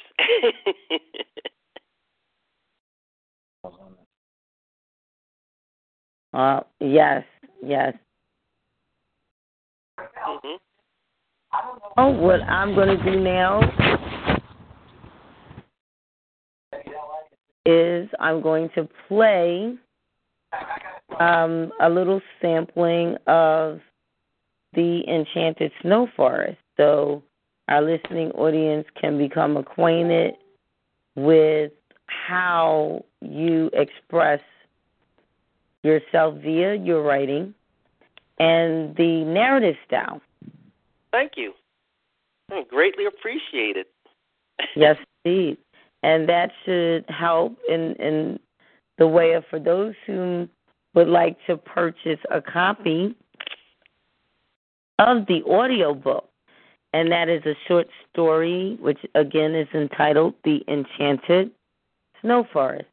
Um, I'm certain that once they hear the sample, they will be much interested in that as well. So, um, those were the two works being featured tonight, and I'm going to play that in just a few more seconds. Everyone will be able to hear it. You need a website.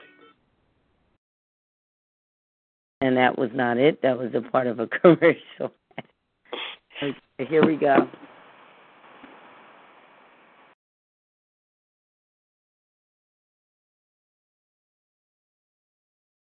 Enchanted Snow Forest by Reginald Murray, narrated by Otis Gyrie. Danny Watkins has awakened from a sound night's sleep. He looks out his bedroom window at a vague forest where there are tall evergreen trees. Those neighboring trees pretty much blocks the view of what else is beyond. For quite some time, this forest has been a mystery to him. It is Christmas morning, but a dreary gray day. Danny wonders why. He cannot worry about things he has no control over, the weather, for one thing. Danny is not ready to open his presents yet. If only he can get a glimpse of the remote woodlands to satisfy his curiosity, that would do the trick. He quickly gets dressed, putting on his wintry outfits, and heading straight for the front door. Danny, where are you going? His mother asks. I just want to play in the snow some before I open my presents, the adventuresome person says. But it's Christmas, darling. You have the rest of the day to do that, she says. I fixed some breakfast for you. It can't wait. It can, he impatiently adds. I won't be long. He closes the door behind him. Danny has lied to his mother with a straight face. Playing by himself in the snow is quite boring. Then again, another thought enters his mind. If he could build a snowman, if only he could, perhaps the world's tallest one will suffice his needs. But he needs help. He has none. Building the world's tallest snowman facing his house is a great idea whenever he looks out his window. It would fascinate him. But I have no help, he muses the thought casually. He gives himself a reality check. Danny walks that much deeper into the silent woodlands, witnessing what it's like being in cahoots with one of Mother Nature's treasures. His curiosity isn't satisfied, far from it. He sees the bare trees. Winter's stinging breath has stripped fall of her variegated trees. So much for little Danny's good wishes. He has to wait another 365 days to see the sheer beauty of them, but he likes them. He notices the forest squirrels, rabbits, chipmunks, beavers, and raccoons quickly scampering here and there, off in the distance, cutting across the snow covered path, running through rotten, fallen logs as their safety net, and those haughty birds flying off to wherever. His eyes catch a deer, perhaps lost in its way. The deer senses little Danny's proximity. Instantly, he bounds away, fearing harm might come to him.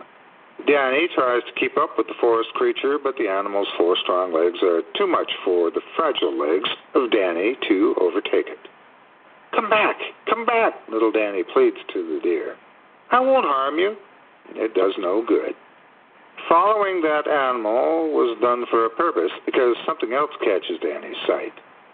Just up a ways, some is a gigantic snow creature, inland, just off to the left of the path. It looks to be made out of several hundred pounds of snow. It is neat looking by all means. Danny was always fascinated how snow creatures are made. His mother reads him bedtime stories of snowmen coming to life and aiding those in trouble. This fascinated little Danny. This one really takes the cake. He inches that much closer and closer to the snow creature to get a first hand glimpse of what he is really like. He touches it. Instantly, the snow sculpture comes to life. It's Danny, the undersized person, against the gigantic snow creature, perhaps the tallest snow structure in the world. My gosh, Danny says out loud. I've read stories about abominable snowmen, other hideous snow creatures, and the likes of many more. I must have dreamt him up. I've never seen any come to life with one touch. The huge snow structure peers down at him with his piercing eyes, saying, Yes, I am an abominable snowman. But my deeds are good ones. Who are you? I'm Danny, he replies, introducing himself. What's your name? I'm Lauren, the abominable snowman adds. Who made you? he asks. If I told you, you wouldn't believe me, the snowman answers. Do tell, Danny urges. A long time ago, he begins, some children were playing here in this exact spot. You should know, we have all sorts of people who love the outdoors, winter life. It chanced one Christmas day that they decided to build the largest snowman in the world with the help of parents and friends, just for kicks. They built me. My rash thinking is for me to scare off any foe or beast that might come upon them unawares. Even the wild forest animals would stay their courses. What happened next? Danny asks. As you might have guessed, an evil wolf by the name of Gwalin and his miscreants caught everyone off guard. He had some dark powers. He and his cohorts penalized us. How? He used his dark magic to subdue us, the gentle snowman said. I was alive. He turned me into a snow sculpture. As you see me and his bandits kidnap my friends. He blew his stinging breath on me. My gosh. Were they ever jolly with big hearts? Where did they take them? To a place deep in the forest, some 70 miles east of here, the snowman responds. To be exact, they are somewhere in these backwoods. He's taking them in as his hostages. Why, Danny wants to know. My guess is he has no Christmas in his dark heart, Laren answers. Poor soul. He's never experienced the true meaning of Christmas. I guess there is no Christmas in his heart. There never was, perhaps. There never will be.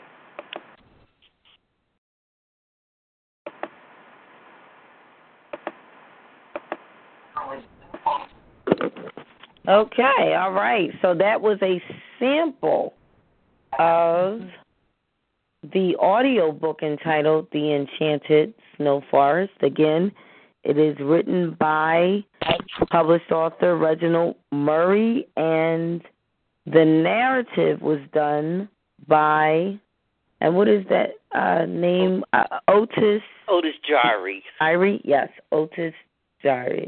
Mhm. Fran, I had so much fun. I said, like you said, I, this is the third time, But but, I mean, a I minute. never had much, that much I want to make sure if people have questions, they get to ask because once we transition to Queen Zipporah's segment, Mhm. we've got to stay there. Right. So, anyone have any questions for Reginald Murray? Just from what they just heard, we're going to stay on topic. Just from Oh, see, I, I would the help out with that. narrative. Yeah, Donaldson here with one question for him. Mhm. Uh, Reginald, about the the story. How long have you been? When did you think of this the plot? When did you think of the story? Uh, what like? Yeah, I just was wondering when you came up with the idea. It was around uh three years ago. Actually, to be exact, it was in August of 2014. I had just um I read other uh, Christmas allegories, and I always did. It intrigued me uh about the Christmas, and so I said, let me, you know, write some children's uh literature and all like that. And it came into view, and um, I sent it off to one of the the short story uh, contests, and you know, to make a long story short, they you know they retained it, and I I, I said, let me um if it's possible, do an you know they do like audio versions of it, and that's what I did, and they retained it, and it was just posted um Mm-hmm. three days just this past December, three days after Christmas, on the 28th of December, 2016. Well, let me know if you need somebody else to read something for you because I would be happy to do that. Oh, okay.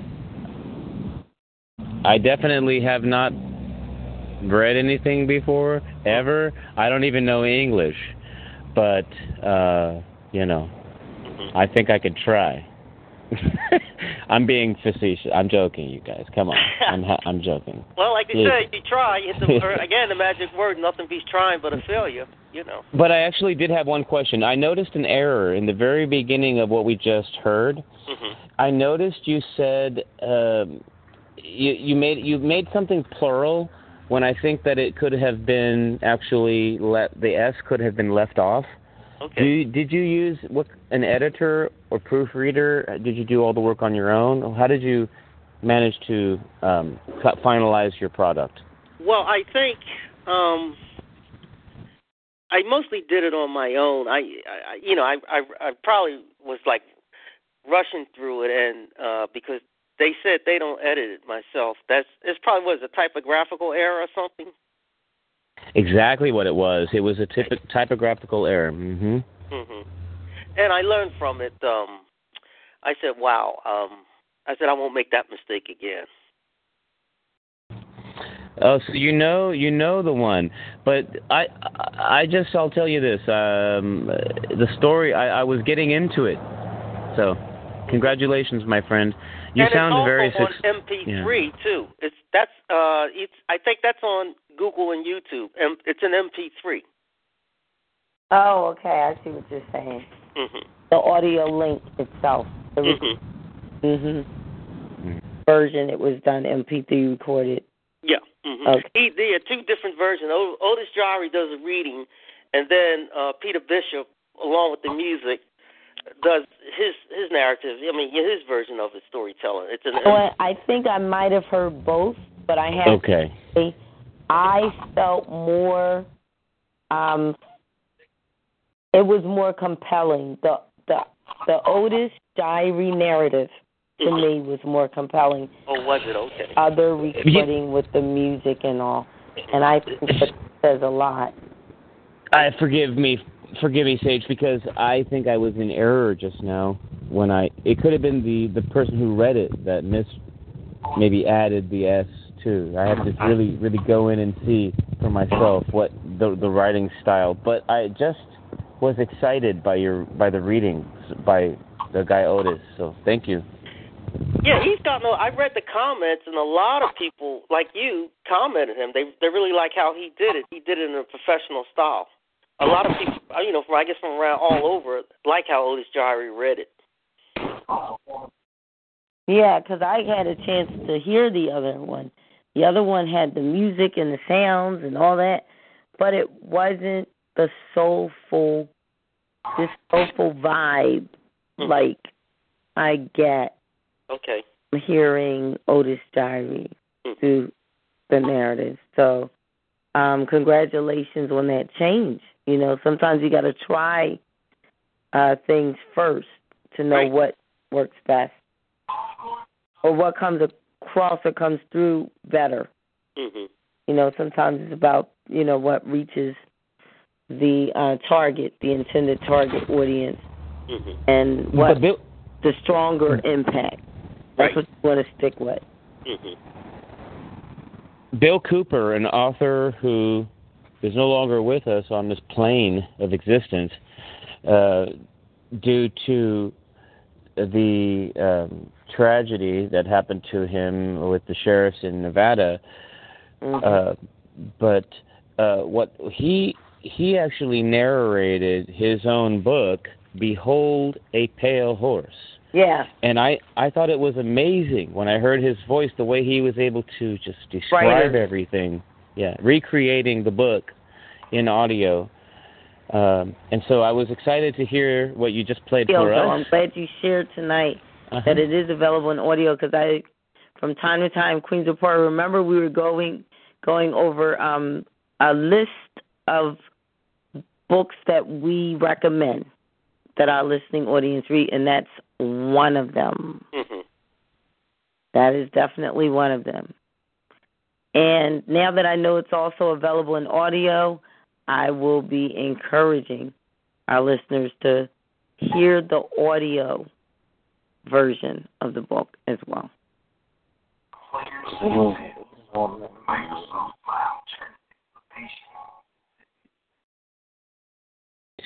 And of course, if you need Donaldson flow time, he's at your beckoning call. Mm. yeah, I could hear D- Donaldson could do some voiceovers.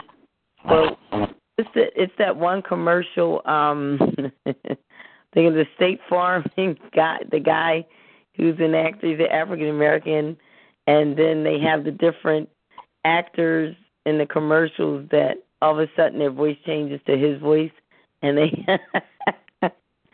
I could see some safe commercials with Donaldson's voice, and then all of a sudden the person is not. Well, they're talking, but now they're we're hearing Donaldson's voice, and their mouth is moving, and we're not hearing their voice anymore. Yeah, you know, I just want to read for Reginald on his next book. I would love to. I Putting you will. way out there, Donaldson. I got you on. I got you doing State Farm commercials. I got. No, but really, the Thank richness, you. the voice. You gotta know. You know, some people just have the voice per se, where their voice can be utilized to um, a greater capacity of, um, you know, to have them doing the commercial ads and to have them doing the jingles and for products to help endorse products. products. That's exactly why he used Otis, because Otis sounded like an OG. He was a pimp. Or I'm saying that not fi- literally, but figuratively. Right, right. It's not even good to say it figuratively, though, to be honest with you, because pimps are kind of buttheads. But uh, yeah, th- that's uh, that's man, Otis, what a voice! He killed it. I was really really impressed with that, and I don't have any other questions, and we can move forward if you want to, Sage. But that's I look forward to talking to you, Reginald. Then, great work. Thank you. Yes, thank you again, Reginald, for providing the link. Mhm. Um, I thought that that would be good to have our listeners to also hear what the audio book has. Mhm. Um, you know what it consists of, that sampling, and that storytelling is awesome. It really is. Thank you. I any way I could um, make it intriguing and worthwhile. Um, I don't know that you tuned in the night when we had it was another author by the name of Shemaiah Bay. Okay, I- what episode was that? Uh, he has a book series. I believe that's episode one fifty one fifty seven. Wait a minute. Okay, 157. No, no, no, because it was last week. Okay, Um, one fifty eight. one fifty eight. Okay. Well, I'll listen to it. I'll definitely get on and listen. Yes, and and here's why he did an audio book, and so I think there's some information he can relay Mhm. to you that would be helpful Okay. to uh, doing your mark marketing, the marketing that and promotions Mhm. that needs to happen for your book sales to skyrocket. Right. Um, he's a good resource as well. Well, thanks for referring me to him. But he definitely too took that path as you have Mhm. and had a, a book that he wrote, which is a series. I believe it's a it's going to be a trilogy. Um, part one, we had him on to discuss that, and then we did another interview. He was a return guest artist, and he discussed part two. And um, in the near future, when it's completed, he'll be discussing part three on his platform. And it was a privilege. I mean, the evolution of the book, we actually had a first hand sneak peek in how the book was evolving and um to the full um synopsis of what the series itself has to offer the reader. So yeah, um if audio book is for your work, you'll know it because I know he mentioned that um it wasn't something he jumped into just because it was a trend. Mhm. Um it was just something he started feeling. You you just start knowing sometimes from within that you should do something different. Mhm. And he did. He took that leap of faith and you know, in life, time and chance, you know, it happens to everyone. And it just so happened to be the right time. He took a chance and it was the right time. And it was a successful move on his part. And I look forward to the next part, which will be part three, and what that's going to entail. I got to check it out, and I will. Yes, so that's episode one five eight. And um Shemaya Bay, I'll off off the air I will definitely share the I'll email you his contact information. Sage. I would like to freestyle a story. Uh, I don't know if you can handle it uh, before we go into the other thing, but uh, freestyling the story that I wrote when I was in the sixth grade. I can't even. I'll be honest with you, I can't remember it, but uh, it's a good story. It's a. It's called the Magic Red Socks. If you can hand, if you can handle it. Okay. Um I don't see why we can't handle it. Is everybody else that's handling it? Handle it, yo. No, just play. Uh, cool. Um, basically, whenever you're ready, I'll just, you know, I'll, I'll go ahead and kick in with the uh, the dialogue. Yeah. But it's about it's it's about a it's about a kid who who just wants to impress his friends, yo. And um, the uh, the happiness that he finds from just just really impressing himself, you know, by being being uh, kind of um, a go-getter. Okay. so one day, little Johnny was digging in the backyard because he was pulling weeds after being punished by his grandmother. While digging, little Johnny found a, a pair of dirty red socks. Not thinking anything of it, throwing them to the side, continuing to pull weeds and complain, he planned on washing them later and wearing them to school the next day. he would get back at his grandmother after all. For this weed pulling, he could just make the lot the the washer machine dirty, just throw the dirty socks in, and then he could uh, irritate her, so to say. so later on, after the weed pulling, he snuck the socks into the laundry. The next morning, he found the socks in his clean laundry. And he put them on his feet, right? And I don't even I don't even remember whether or not the grandmother left a note saying thanks for putting the, the the new socks into the laundry. No, she did not do that. Because she didn't even know whose socks they were. She probably thought they were a friend's socks, but washed them anyways. What a loving grandma.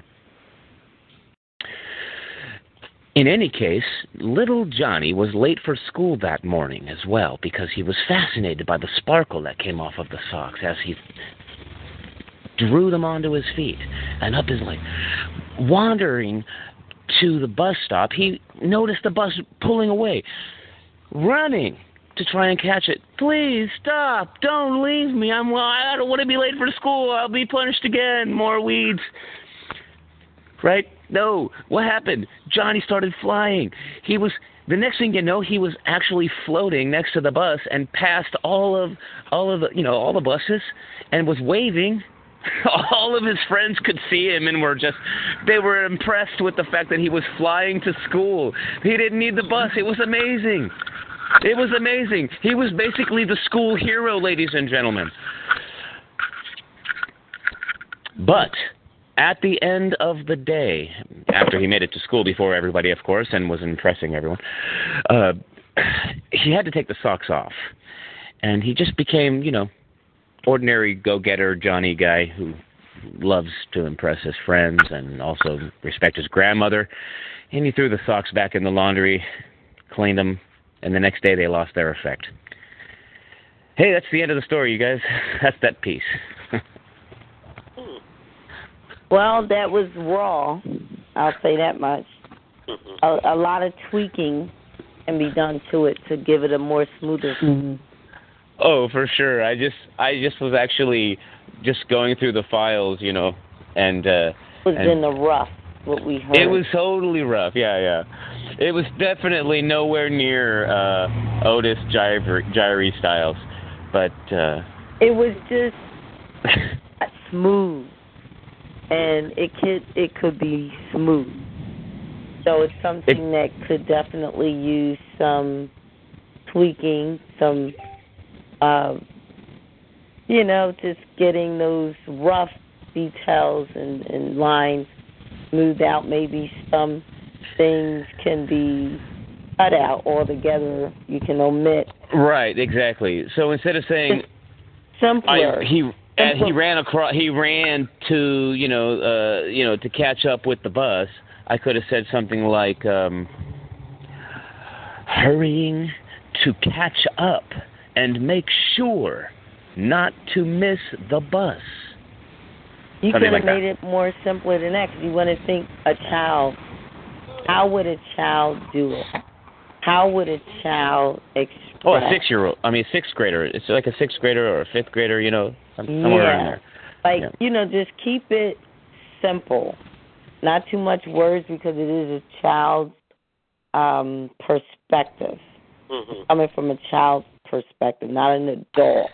Really. i got you You know what I mean? But what do you think about what? Yeah, what do you think about the idea, though, Sage? This this idea, right? And Reginald of of, of Magic Red Sox, right? Impressing the friends and also respecting Grandma. I mean, you can't you can't go wrong with that. You Some know? characters, Huh? not like what you were doing, not like a Otis Jiry narrative voice, but actual characters where you hear a childlike voice, um, something like the show Wonder Years did, where a child, you know, the commentary is very child, like a child's mind would compose, you know, the lines and the verses and the words, and then have some sound effects too, because we're talking about a ten-year-old, like you said, fourth or fifth grader, um, you know, Said the sixth grader, right? Too, right. sound there Mhm. where it, you know it's like animated type uh storytelling but definitely not more somber and refined and vintage like Otis Jiry type Hey, I'll be. Uh, thank No, you. not Thank you for for the feedback. for that story no no no I, I, yeah, Uh, the the beginning was strong, but then the end kind of, I thought, tailed off some. I thought it, you know, it could have been perhaps written a little bit differently. So I like how you started the story off. Thank you. Yeah, no, I was definitely um feeling like the lack of of of resonance with my bottom line there, you know, with the story. But I, I still felt like I wanted to display that and put myself out there. You know, I mean, sometimes you just have to risk it, you know? I mean, I'm not worried. I have no, nothing to protect here. Uh, but it's really interesting if you really think about it.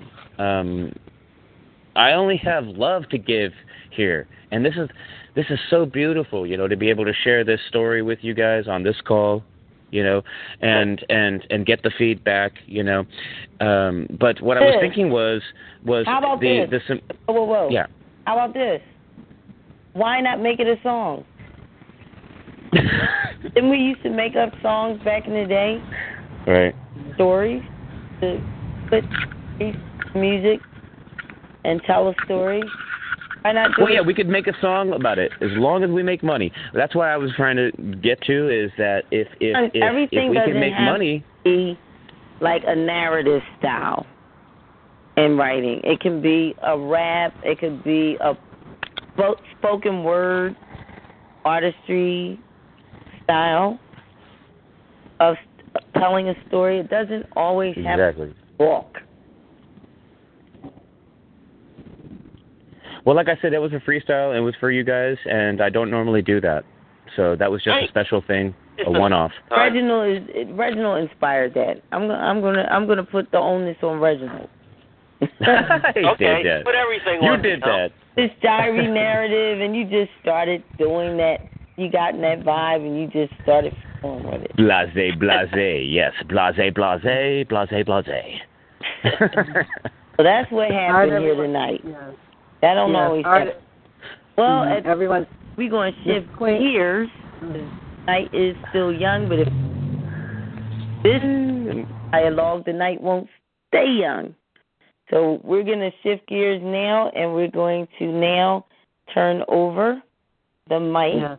into the hands of the co-host of the Exceptional Scribble Show, Queen Zipporah Thelman. Welcome, Queen Zipporah. All right, thank you, Queen Fran. I am going to, you know, sign off for tonight until next time. Oh, okay. All right, Queen Zipporah.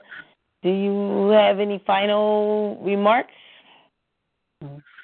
Uh, no, no remarks. Well, thank you. So, ladies and gentlemen, next week it is imperative that you come prepared for notes because Queen Zipporah has a lot to share, and we need to hear of what she has in store. Thank you, Queen Zipporah, as always. Much is appreciated. All right, thank you, Queen Fran, and everyone else. You know, good night. This is Queen Zipporah Thalman, co-hostess for Exceptional Scribble, episode 159 for Tuesday, April the 18th, 2017. Thank you. Mhm. Thank you, Queen Zipporah. It's nice to speak to you. All right, you're welcome. The same here, Reginald. Zipporah Thelman, thank you. Donaldson here with a sincere well wishes to you. All right, thank you. All right, good night, everyone. Good night, Queen Zipporah, and until next time, peace. All right, bye bye. Should it have been well wishes for you or well wishes to you? I don't know. I think for you. Well wishes for you. Something like that. You know? I always correct myself. Anyways. Are we still here? Okay. I'm still here too, Fran. 45. Um, the show usually we're originally scheduled for a three hour pilot, so let's start wrapping up. I'm going to ask you, um, since you're still on the line with us, Reginald, if you would like to kind of give us a little more information to go on about the Enchanted Snow Forest.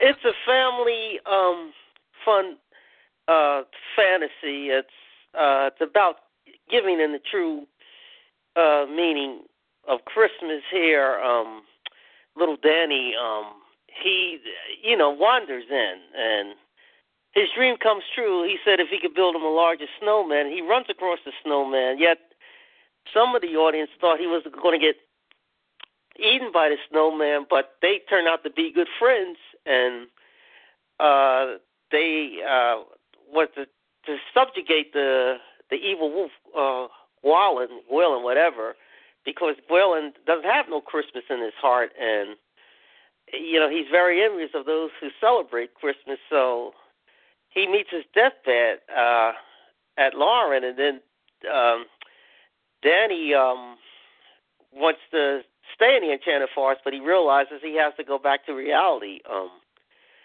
and uh, you know, he he helps uh, conquers uh, Gwalyn and his miscreants and get back to the true meaning of Christmas, because Christmas is a time when you're supposed to uh, give and forgive, and you know, sometimes it's I don't know, it's better. I've heard saying it's better to give than to receive, but uh, Danny does both. okay. All right. Well, I'm going to ask you a question. Mm-hmm. Note the names. I noticed the names you selected. You Why Danny? Mm-hmm. You want me to give the name of the story? You said. No, I noticed the names you selected for characters. Oh yeah, Larin as um the the snowman and Gwalyn as as the Wallen. as the evil wolf and Harwin as uh Larin's friend. You know where they sit down and have hot chocolate together. Now, La- is it Larin? Yes, Larin, L A R I N.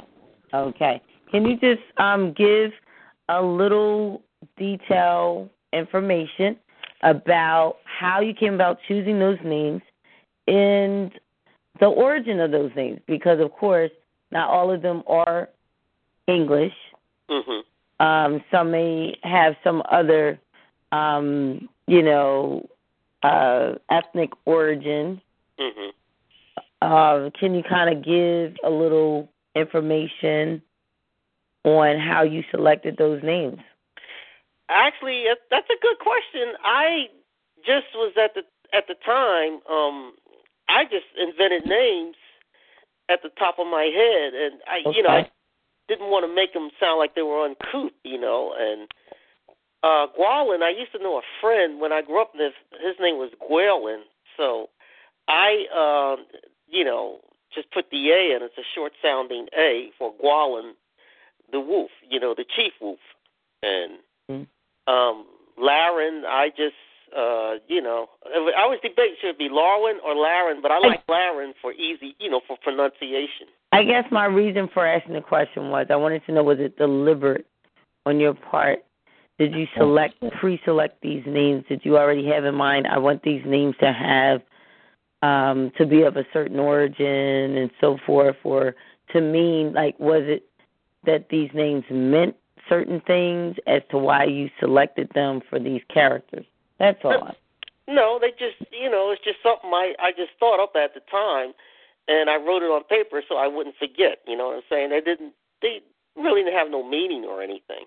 Oh, okay. That's thank you. I appreciate you sharing that. Again, give everyone how they can uh, purchase the audio book and um, your contact information. And then we have another caller I must introduce.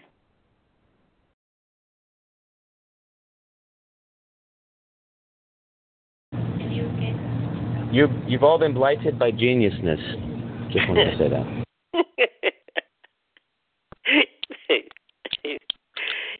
that's that's what makes it fun, Fran. Yeah, okay. So, Reginald, how can someone that's interested purchase the audio book, The Enchanted Snow Forest? Uh, there's a website called Chilling Tales for Dark Nights.com, and you can go there and they have um, you know all the details about how to purchase it. Um, they and I'm glad, uh, Fran, I was going to say that they kept it because on that particular website, it's, it's sticking out like a sore thumb. Oh. Wow. I hope I answered the question. Interesting. Well, thanks for sharing. You answered the question and shared some new information. hmm When many, I'm sure, not all of us knew that about that particular site. hmm Um, and the story tells the the many tells that are listed there. Thank you. Okay, all right. At this time, we have another caller on the line. Welcome, caller from Georgia.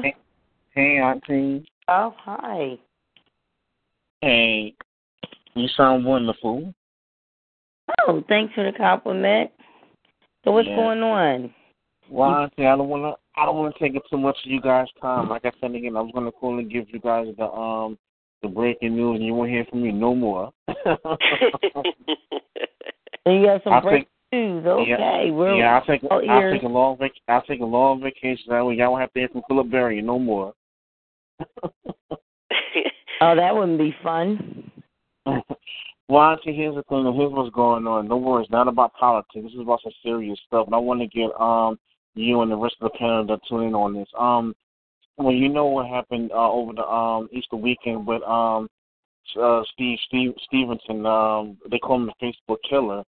And Francine, let me tell you something. It's it really really bo- um, um, bothers me when you know we have so many crazy people out there and you know, my heart really, really goes out for the um the Godwin family because last night I saw the um the, um they, they was on um Don Lemon on he comes on CNN, and when you see you know them lose their father, and and feels like when you see them crying, it's like the whole world is crying with them. And the mother was on there. She was saying that um you know she told the police people said listen, we forgive him for what he did to you know our loved one. And when when you catch him, don't hurt him, don't kill him, just bring him to justice. Francine today, and I don't know if you heard about this, but um, it happened in uh, Pennsylvania, not too far from Philadelphia. They said that um, he pulled up at McDonald's, and the, the the guy who saw him, he actually called the authority. And when the authority got there, you know, he actually wound up taking his life. Now, Francine, let me let me ask you a question. I want, and I, and I definitely want to get your um, you know, your um, your callers on this too. Do you think that what's going on now, that this has to be a, a, serious discussion about mental illness? Because they said that what led him to doing this, it, it, it was it was so crazy because he actually posted something on Facebook. They said he had a fight with his girlfriend. He told his mother what he was going to do. His mother seen that she didn't care. His girlfriend um, posted up a, um, a statement on CBS. Francine, do you think that this? Do you think that um, mental illness is a serious matter, and what what can be done about this? Because they said he was really mentally ill. Um, I believe he was what thirty nine years old. I think he was. I'm not quite sure. Um, he was definitely old enough. Uh, I think he was 37, you guys. Okay. That's what I remember from one video I watched of him. Has had some evaluation done at some point in his life. I don't think he woke up one morning and just lost it. I don't think that's his mo. Um, hopefully, Facebook also will do things to kind of help, in a sense, when these types of uh, posts are done and, and reported. The things that I was told, there were some things that were being posted by this individual prior to him killing. Um, the police, uh, possibly if they had awareness of some of the other incidents, um, you know, that were not as uh, fatal as far as the outcomes, but they were abusive. Um, that could have kind of helped them to kind of have an alert at least about this individual. Um, now we're seeing that people are literally um, committing crimes and using Facebook to publicize um, their crimes. Uh, Fran, just so a- you know, he said he snapped. In his Um, own video, he was on a couple of phone calls. I guess we're talking about the killer, right? The the guy that's driving around killed, killing people. Yeah, yeah, yeah. His name was Steve Stevenson. That's his name. They call him the Okay, Steve killer. Stevenson, black guy, right? Uh, sorry, I'm sorry. So-called black. So-called black. I didn't mean it. You know what I'm Oh. saying, right? When, in other words, he's not black. He's a brother. But what I'm saying is, heavy set dude, right? Just making sure I got the right guy.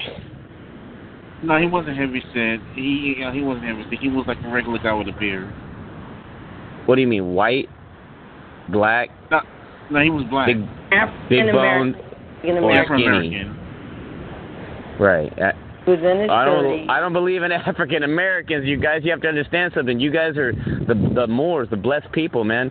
Think about that. What if what if black people were here before any of us? It's all a lie, right? I mean, think about that. I, I'm so-called white. Okay, well, I'm not going to get into this. This is this is too deep for this. We have So to Oh, right shift gears. now we want to. Yeah. But my main okay. have Sorry. I don't believe that these incidents that are taking place are happening without a root. There's a root cause. I do think that mental illness um, is serious, and I think that it should be treated. And I think that there are a lot of people that are not receiving the help that they need.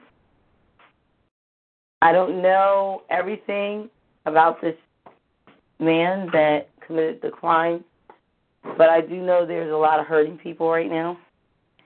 And so hopefully there's a lot of therapeutic services happening within the community where the incident occurred um, for the sake of the families um, of of the dearly departed and also of the man whom was a perpetrator. And hopefully uh, the community will heal from this and people will become more hands on as far as seeking help for people that they may know who are showing signs of instability, whether it's emotional instability, um, psychological, um, it's all connected. We've got to get help. If you know someone that is mentally um, in need of it, of, of of services, don't neglect them. Please uh, try to comfort them as much as you can, but urge them to get help because that could have been anyone. I know it's hard for people to believe that. Sage, Sage, it's, it's hard to believe the guy's name. If Steve Stevenson, that that sounds really, really strange. Yeah. You know, so I mean, we can't just believe it on on face that it's all the, the way the media portrays it, anyways. Let's just not and say we did. How about that? And if if I didn't see it for my, if it, I mean, we know a lot of people are putting videos up, all kinds of stuff, you know, because there's not there's not a whole lot of things in place to prevent um, false news. False news is spreading like wildfire. That's one thing that Trump said that we have to admit was not a lie. Uh, there's a lot of fake and mediums. But Sage, listen, I think some people are doing it for jokes, and other people are actually doing like fake fake news, like and making it seem like it's real. You know what I'm saying? And so to me, that's that's the problem right there. Like I I I created a character called I know Reginald is still with us. Yeah, I'm still I, here. I, I I created a character called Ted White, right? Just I mean I did little did I know that that was that name was the name of some sort of wrestler guy in reality, right? I'm like, okay, so the character was just a fake news correspondent and it came out of the media, you know, like notice how the media themselves were coming out with mo- mo- uh, news uh, movies about fake news characters. You know what I'm saying? So interesting, interesting enough, you know. Uh, I did it myself, but but had some just strange one-off jokes. You know, like uh, me walking through Chinatown, ch- you know, chanting "Older the berry, sweeter the sweeter the juice," while videoing myself next to some like 70, 80 year old China Chinese lady, right, old lady. So I'm I'm I'm Ted White reporting live, IJST. I'm just saying though, see, news, it's fake, right? But it's also humorous. Like it's obviously fake, right? But these people that don't do obviously fake news, they they're very irritating. I mean, just it should say obviously fake news in front of it if it's really fake news. Right? What? Why do they do that? I'll just say we have to be the ones to identify when something's um, not factual based. And if we're not able to identify the difference, we can refer to those we know and trust that can, because it is a very hurtful thing when you're hearing a lot of untruths and not enough facts. It can become damaging to one's psyche, and it's definitely not good. you said it. Yo, the fake news video that I made in Chinatown, that was definitely damaging to the psyche if you watch it. Because it's like I got a girlfriend, but she's 80 years old and I'm 35, right? It's it just doesn't make sense. It's damaging to the psyche. But I think what's happening in the mainstream news, I mean on Facebook is that you've got this pl- this proliferation, right? I'm going to get serious, sincere, of these. It's got a proliferation of people who are taking literally. They have their own agenda, right? Of fake liberalism, right? And so what they do is they go out there and they create the fake news stories. You know what I'm saying? That's what I feel is happening. But they're also using police and they're using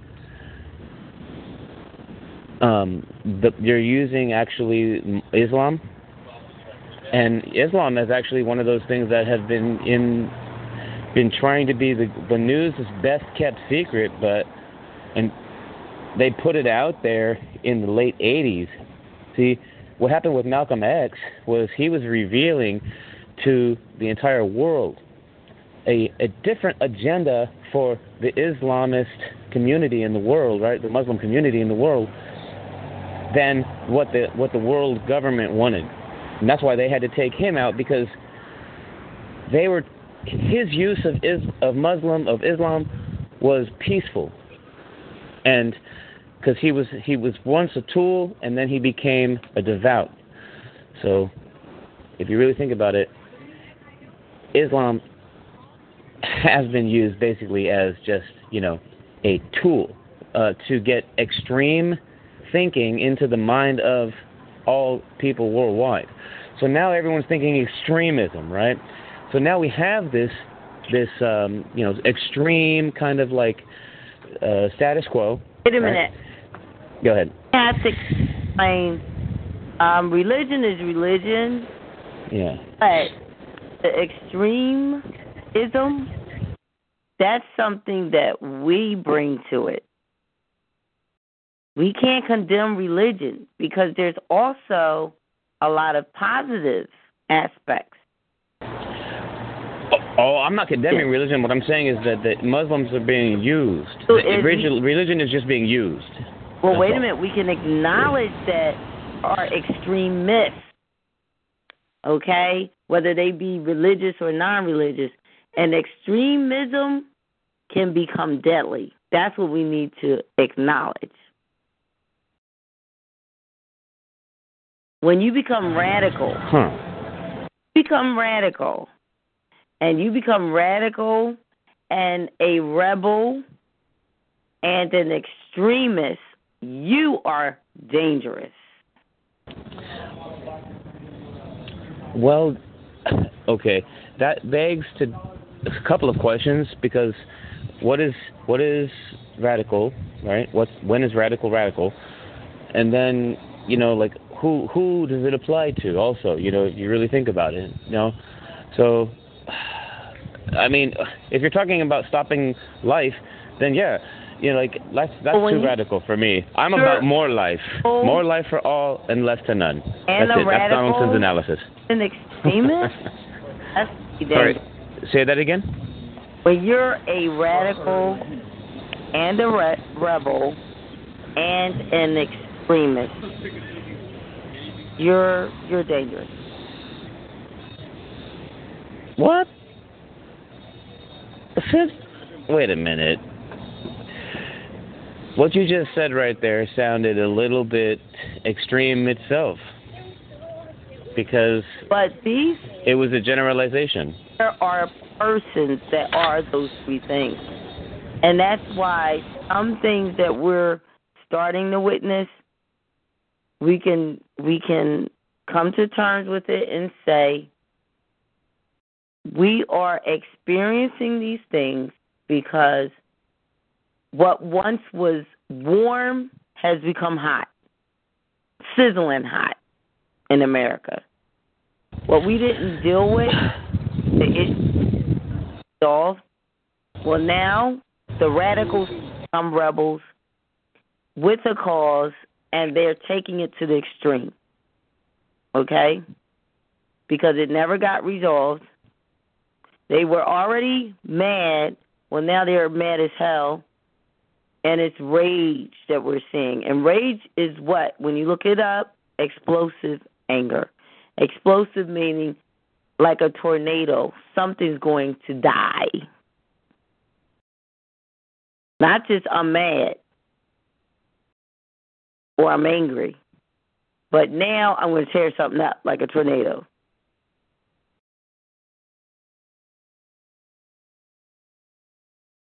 So we need to be Sad.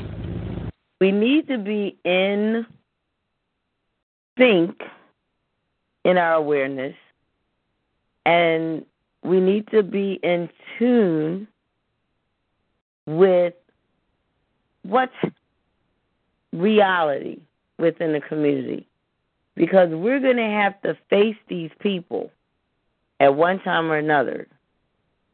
They're angry, they're hostile. Some of them have become hostile because the climate they feel calls for it. What you talking about, Willis? You know that. It, imagine if that was hostile, right? If I ask you what you're talking about, that could be considered hostile, right? I've never considered asking me when I'm talking about hostile.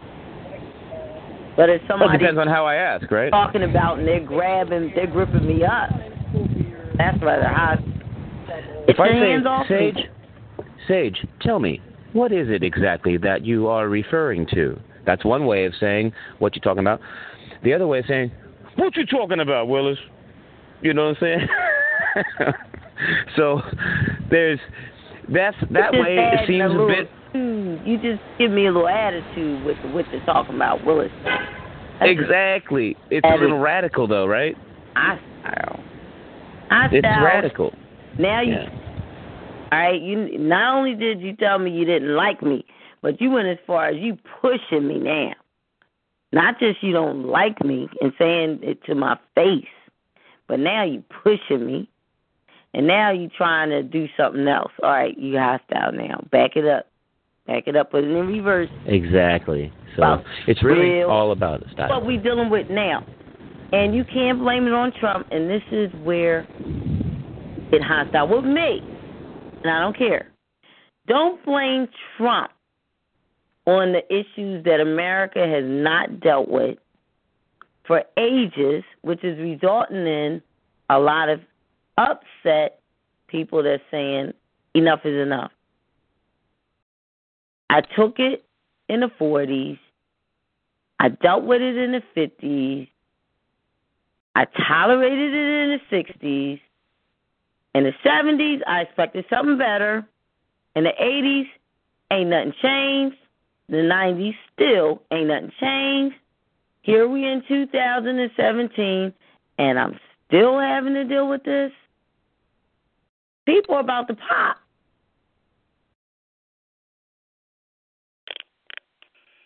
I'm sorry, Dorothy, but you're not in Kansas anymore. Alice, this ain't Wonderland. Listen, I was watching this thing on YouTube today about some white supremacists, right, in a college giving a lecture, and there were obviously there were people in the audience who disagreed, right? But you know what what's interesting is it it seems like there's not a white supremacist vibe out there, but what's happening is there's a there's a labeling of white people as white supremacists if they have white pride. But the reverse actually happens, right? To, uh, like say, uh, you know, a Latino or uh, an African American person, if they say they have pride, black pride or, or, or brown pride, then there's there's no that's not racism at White all. That's that's pride. That's pride. existed. But that's not supremacy. In other words, what I'm trying to delineate between is the difference between supremacy thinking. white Sorry, one thing, one thing, one thing, Sage, if you don't mind. privilege If- is the difference between white power, white Oh. Sorry, uh, sorry. no Uh, need to be All families That's- have privilege, though, Sage. Stand your ground. I stand mine. Sage, your family has privilege that I don't have. And I'm not allowed in your family, so you have privilege. And you may be African American. And I may be so called white. But you have the privilege and I don't. Okay? Period. Because I'm not in your family. So I don't I don't Well, in get Ameri- what you mean. Get it? In America, white privilege has always existed. There are professors now in universities and colleges that are teaching this that are white skinned. White privilege has always existed in the United States of America. I'm, And I kind of like this debate. You know, I like this debate because it gets me. It's not getting my blood boiling, but it gets me it salivating. I I feel like you're saying it's always existed. It's That's always heard. In America. You said white supremacy? Or White privilege. Oh, privilege. Okay, white privilege. It Okay. does what? It gives grounds for white supremacy to exist and to persist. There you have it. That's why a lot of things not are not resolved. You cannot have inequity. What do you hear most groups when there's a rally, when there's a community rally for social reform? What are most Uh, let, me. Inter- I just want to say I totally agree with you about your your your comment your comment just now. What are they saying? There's no equity. If everybody's it's, there's equity.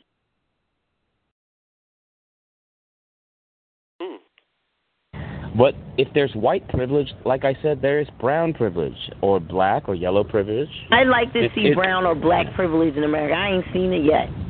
I'm it just- exists today Oh, in, the not- form in the form I'm of not- affirmative action. I'm not trying to be superficial here. I'm being honest. All right, let me It help out, Sage. It really does exist in America. Somebody tell me where, because I'm going so I can just where I die. Let me just look it up real quick. It's I Put it on my list. Wikipedia. In such a place, and you'll see black or brown or red privilege or yellow ri- privilege. I haven't seen it yet. And and Jer- uh, Reginald is still with us. I know. Yes. Uh, I believe that affirmative action began as a plan to equalize the education, employment, and contracting opportunities uh, of Americans, and so just. But but the Americans that were of that had the color of skin, not not not necessarily white people, Statement I said that white. not so-called whites. Why would you need affirmative action? White did not exist and persist. Uh, no, to do what you're saying. You don't because here's the thing. What I'm trying to say is, I think there's a little bit of confusion here.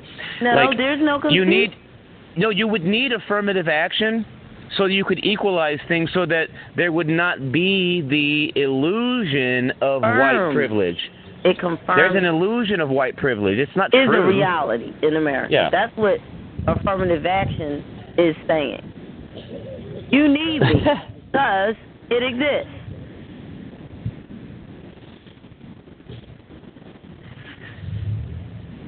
Affirmative action programs are meant to break down barriers, both visible and invisible, to the level the playing field. certain groups. Mhm. That's that's all it really is. If privilege did not exist for certain groups and it existed for all groups, you would not need affirmative action. I hear what you're saying, and it's a, it's that's one way of looking at it. No, but I also no way. I see this as the advancement of law and technology, and it's constantly moving and changing. It's not going to stay one way, though. You have to understand, like Sage, that you're right. Okay. However, as times get more technical, everything times will change, right? And and so will the laws. So this is in this is one thing that we have to remember. So that's why it's important to remember that whatever we're bringing in as law, you know, is evidence of also the current state of things. So this affirmative action thing, even though it's an equalizer, it also brings out a privilege aspect of our society. That's all I wanted to say. Privilege? I don't think so. Is it trying to allow for opportunities for those who have been underserved to be better served? Yes. Privileged? No. Well, because affirmative action was a was that congressional? Is that a congressional act? What was that again? President Johnson gave, gave a speech. He's talking about uh, there's no act actually to do any type of affirmative action. It's it's more policy than anything. That's is it from what I can read. So what's your what's your stance on that? I mean, I don't know. We're getting kind of deep, uh, to be honest with you. This is far off of, from what we're we're really talking about uh, tonight, which is you know obviously art.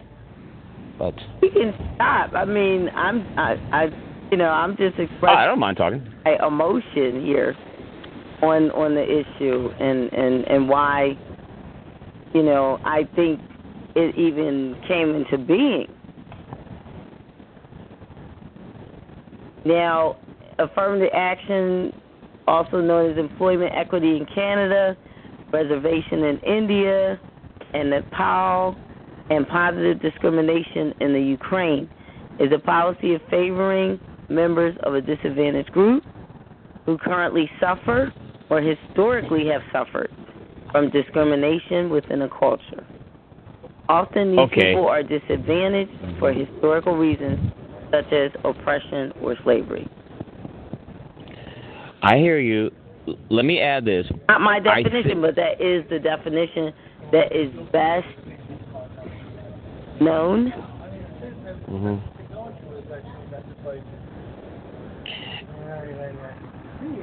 Well, I think like today, people like white, especially like who try to say, well, there's like like white privilege or whatever, are missing this this this this transition period where where we're living in a new time.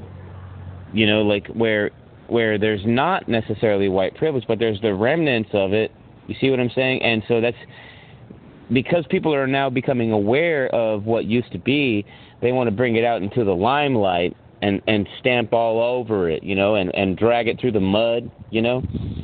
So so that's what we're seeing today is basically the remnants of what used to be. We're living in a different time, wouldn't you agree, Sage? All I can say is I see a lot of things not resolved. And then when we start witnessing chaos in our streets, and we're seeing more and more incidents of senseless killings, it just, it's, everything has a root. If you don't nip things in the bud, if you allow certain forms of treatment that are abusive. Discrimination is abuse. And it's not a healthy environment. It makes for a toxic environment when one group is discriminated against. We're going to see it's nothing good ultimately that comes out of that. And the whole environment becomes toxic and polluted. And we're seeing a lot of evidence now that our environment here Good. on this planet, climate, not healthy. That's good. I'm glad to hear it because we need to see this in order to clean it up. And we can clean it up. Now, I will say we're in an era now where I I I can say I believe that our minds and our hearts have changed somewhat as far as humanity is concerned. People are thinking more on the collective that we are one race as humans, the human race. And I think that more is being done now to unite humanity. So there's hope that we can save ourselves from extinction and self destruction. That much Oh, I'll Sage, you are so smart. I don't even expect you to believe the hype. I mean, I don't put anything past you. I'll be honest. You know, so when I when I go out to the law library, I'm looking at some stuff that lawyers wrote, right? Or some stuff that some scholars wrote, some, you know, some halfway lawyers or whatever, you know, some legal articles. But at least it's not news, you know what I'm saying? It's not it's not in the news, you know, it's not YouTube, you know. So Right. I, I get I get a feel I get a feel for what's happening in the world from a different perspective than than the YouTube perspective, and I can kind of measure, you know, what I'm what I'm what I'm what I'm reading there in in the library against what I'm seeing on YouTube. You know what I'm saying with the law the, regarding the laws. You know, every especially regarding constitutional law, equal protection, and stuff like that. I look into that stuff all the time you know? And it's very important to me because i want i i have kids and i we're all i think we all have family that is living in this world. So yeah i'm i'm in concurrence with you if you want more love for all and and more life for all and less to none. We gotta turn this ship around because I I see it like the the Titanic hitting that iceberg again. If we don't turn this around, it's gonna it's going to turn out fatal for everyone. that sounds bad Yeah, that sounds horrid, but that's that's just what I'm saying. We don't turn this ship around. Hmm Well, Fran. well Yes. Yeah, I really enjoyed your show tonight, and I'm getting ready to sign off, you know, to work tomorrow. But I uh, really enjoyed it. I'm going to go on YouTube and listen to it, and it was nice to meet you, Donaldson.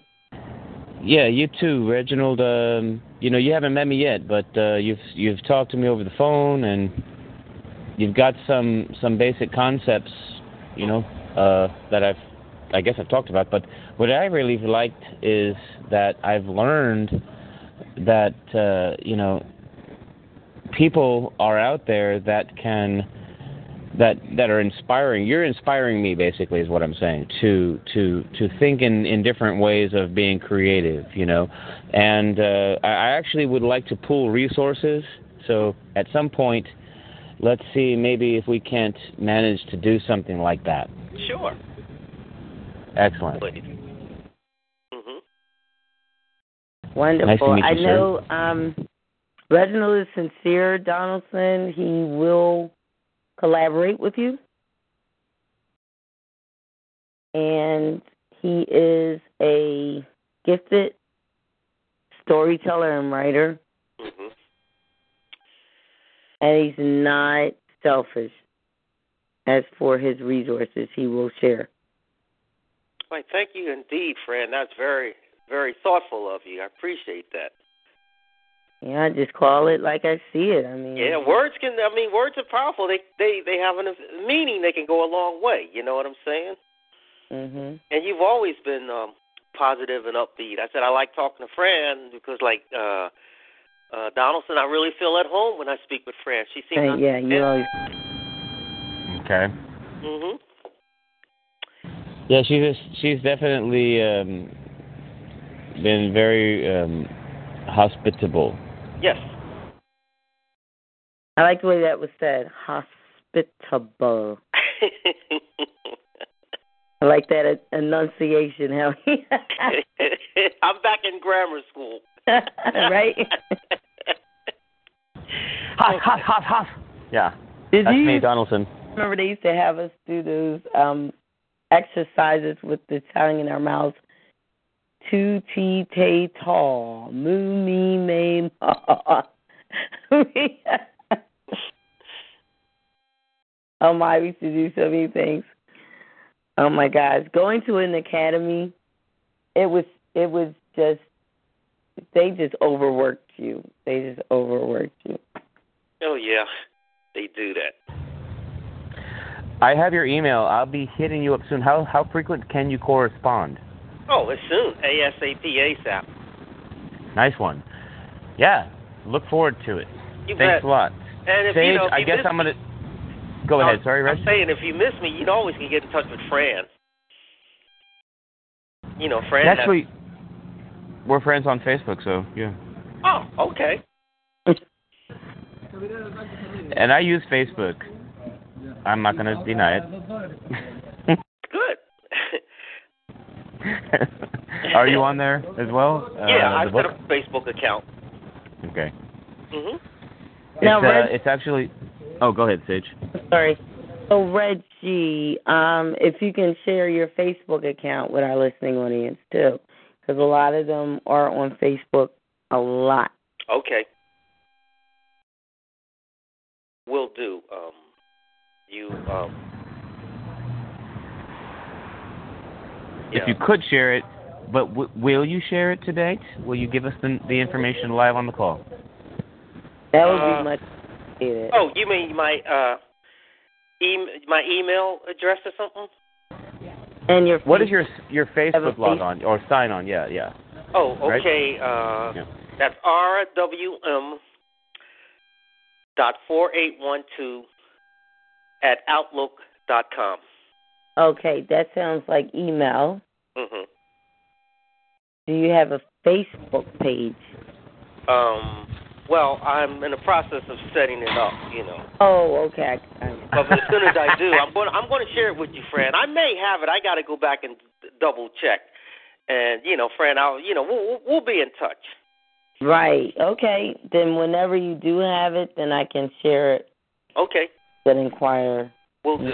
Well, if the guy wants to contact Donaldson Flow Time, he can. Uh, and I don't know if you if he realizes the how real I'm I am with about this music and art and really taking it to the level of go go do it. You sound like you're You know- pretty real. You sound like you're pretty sincere. That's why you know any any points I can give you to help you advance in your career. I mean, you know, I'm, I'm willing to.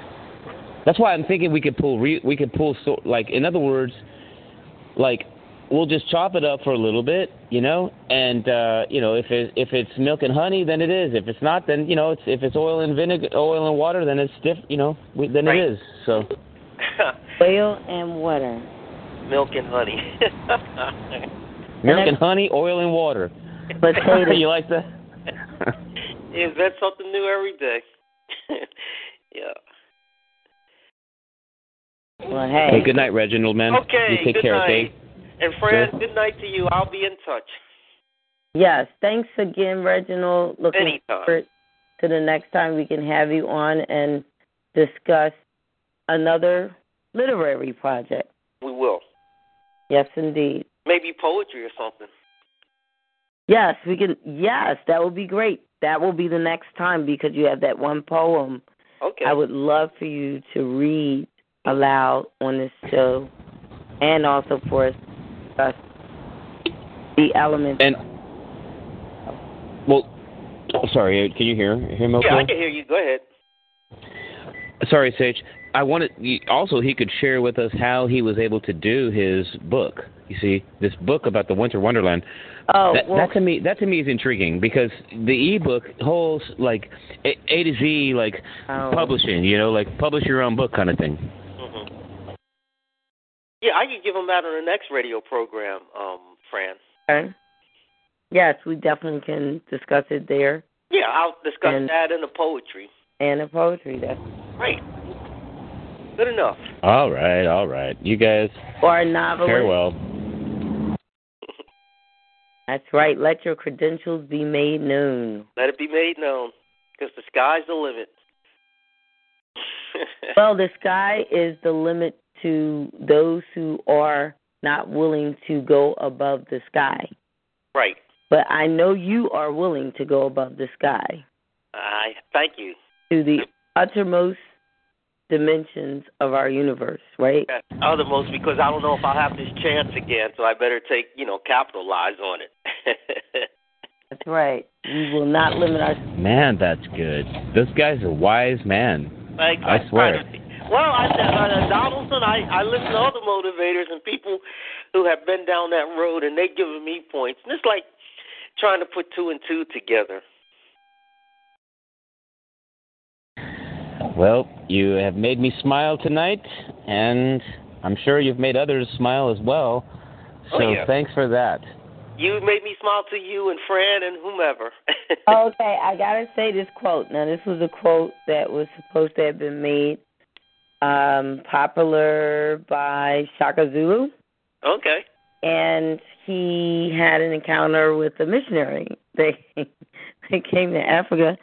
The missionary um, tried to proselytize him and said to him that if he wanted to go to heaven and shun hell's fire, that he needed to repent and he needed to accept Christ. hmm So Shaka Zulu's response was, "Why should I be afraid of fire?" He said, um, "I'm not afraid of fire. We eat fire." we do. and I thought about it. I said, you know, even with religion, sometimes how people are. it's Mm, not- almost they try to scare you into conversion. I mean, that's wrong.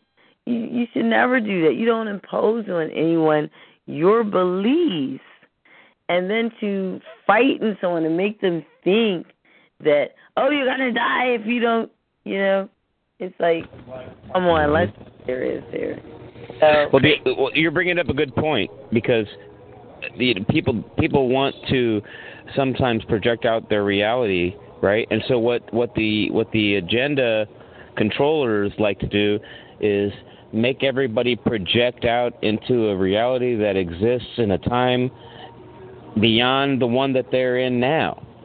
You know, rather than accept now and here, they got people believing and living for a future time or date hmm. rather than this time or date. I mean, that's the more mind crippling thing to think about.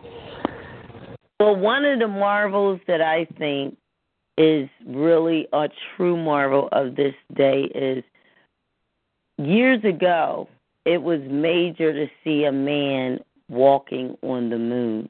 And then Michael Jackson put it into a dance and called it the moon walk.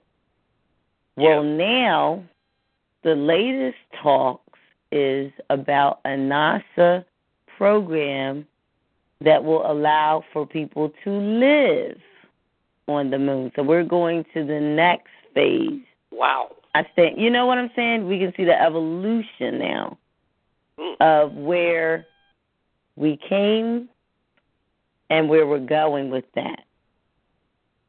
With that moon voyage. Right, because if you think about the technology of living life underground or underwater, right, or in outer space or in the atmosphere, yeah, they, they've developed technology and methods for surviving out in those places. So it's it's it's reasonable to think that they would have the technology to live uh, indefinitely, right, on uh, another planet or or structure in the So solar system. Yeah, that's the next phase. So in a couple more years, just like it was about uh, getting a man to actually walk on the moon.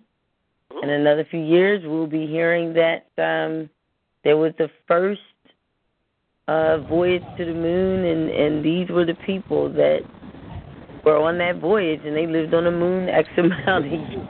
Wow. Hey Reginald, you you haven't met me yet, but I'll tell you something. I hope I hope before we go to Mars, right, and colonize the moon or Mars or any of those places, I hope that we meet face to face.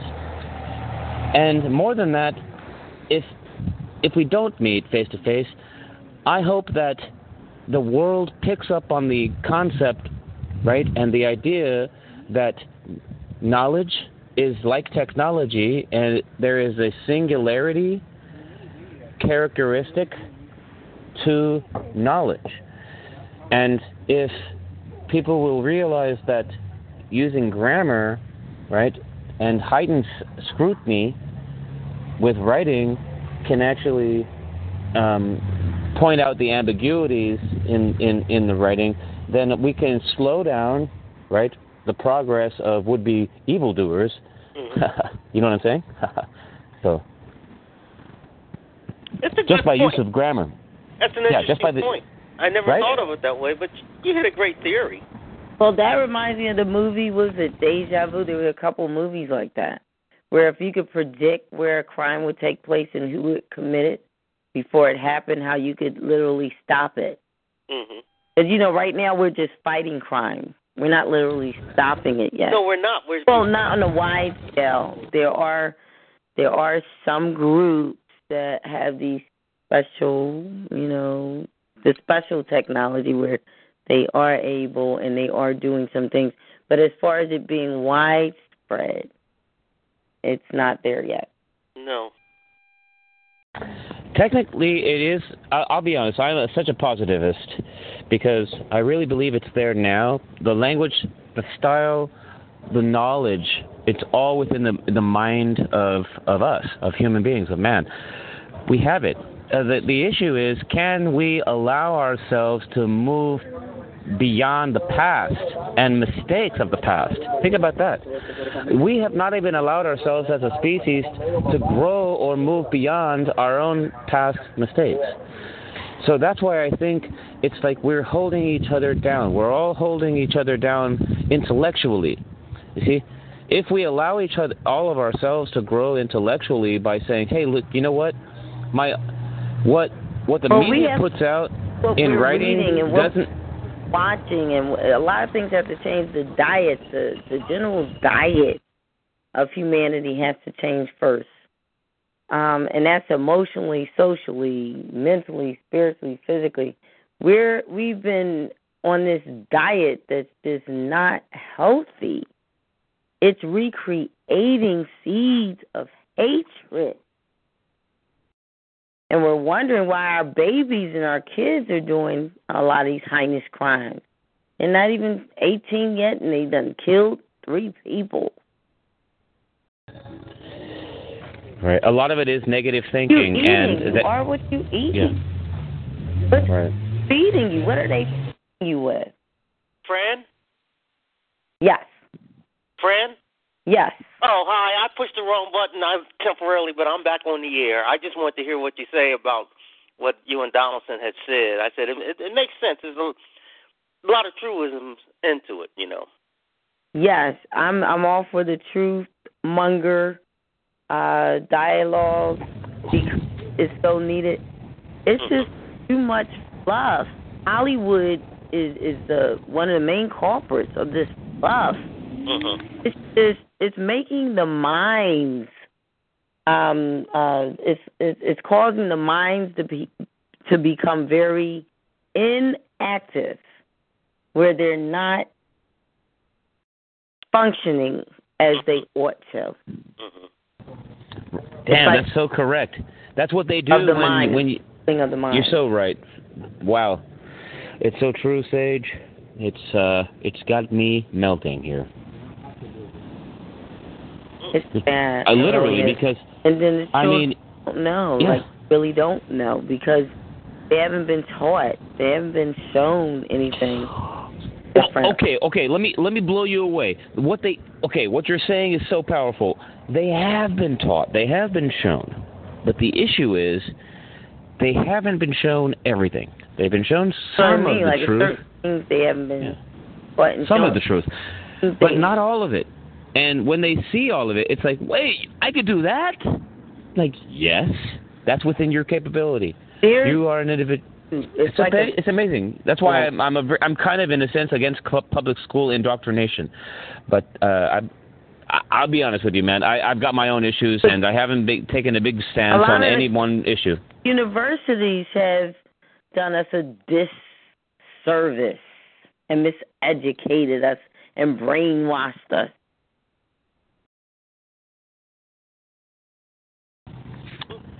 I don't Uh, think it starts only in in the lower level.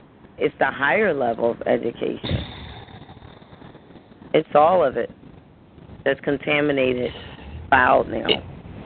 Uh, I mean, you can point the finger all day, but what what the best thing is to do, it, you know, is to I'm say, not pointing hey, the look, finger, I'm telling the facts.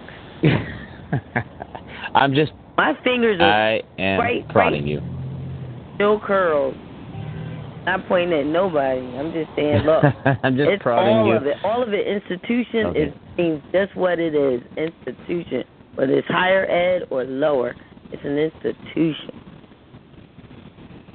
And whoever Yeah, I mean- it is that governs the mm-hmm. institution, you gotta realize a lot of the entities that govern the institution, they do not care about everyone. A lot of them, they have an agenda of their own.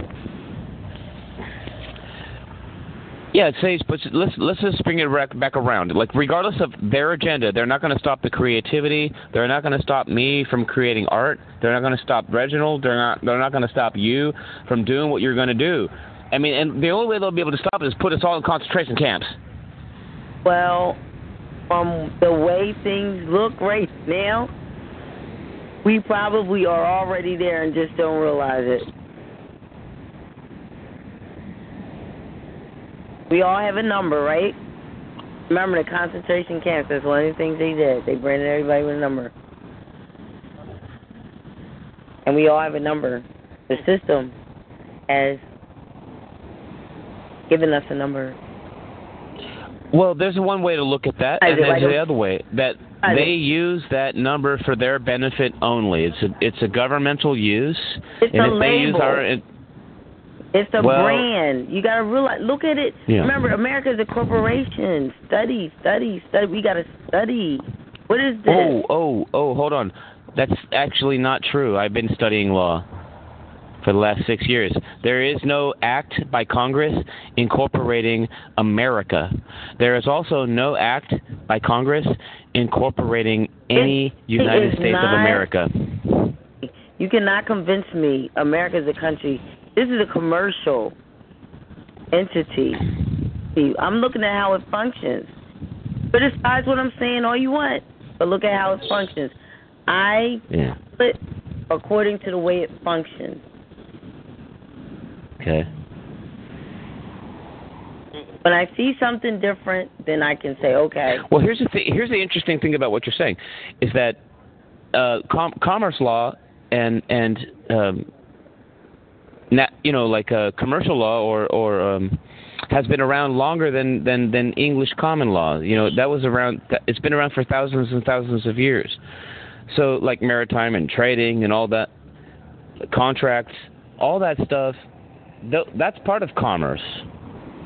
You know. So if you're saying corporations are bad, you're saying commerce is somehow bad. But that stuff was actually around a lot longer than any of the English common law that was the founding principles for which this country was based on. This country See what I'm saying? so, So there's a logical fallacy in your thinking. I apologize for mentioning it. No, this country is a commercial entity and it functions like one.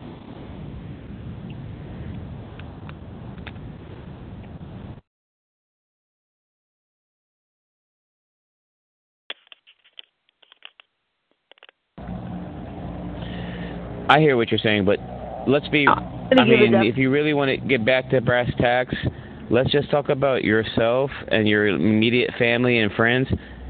And if you really think about the commercial nature of things, if you want to exclude the state or any type of government from your commercial conduct, then what one needs to do would be to trademark the name and completely pull out of any governmental benefit with them keeping track of your name, like the birth certificate. The birth certificate is an identity document or a recognition document.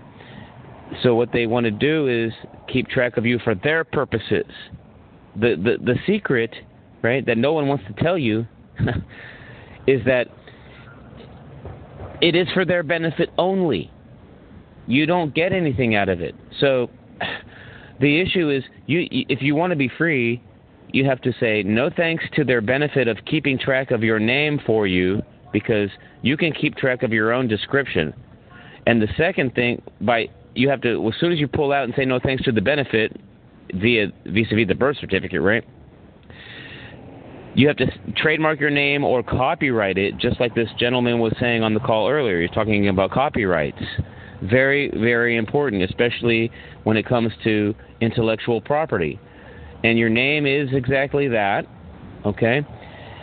So uh, if you want to do commerce, that's one thing. And you want to use your name in commerce, that's one thing. But the government use of your name, that's totally different. Now, your fam- because it's your family name but if you don't feel like doing big commerce in your name, then start a different business and do commerce in that name. You see? But don't let the state do business in your name for you, is what I'm saying. Sage, thank you for the rant. Well, I I I hope I hope that everyone is listening to a lot of the issues raised that were raised on this call tonight, they were all relevant. I think we all needed to vent. I think that we should do this every so often, clear our minds and hearts. I think that it's necessary to know what's on your minds and on your heart. And I think that a part of healing is admittance or admission of guilt, being able to testify, being able to tell the truth. If you know this is how you feel about what's going on, say it. If you're not in agreement with certain things, if you are in agreement with certain things, there's nothing wrong about doing that. And I think if people take out time and do that more, there could be less outbursts and outbreaks which are not positive in its sequence and how it occurs. Hmm. It's quite interesting, uh, Fran. Well put. Yeah. Yeah, like we're we're like the sea and the ocean, you know.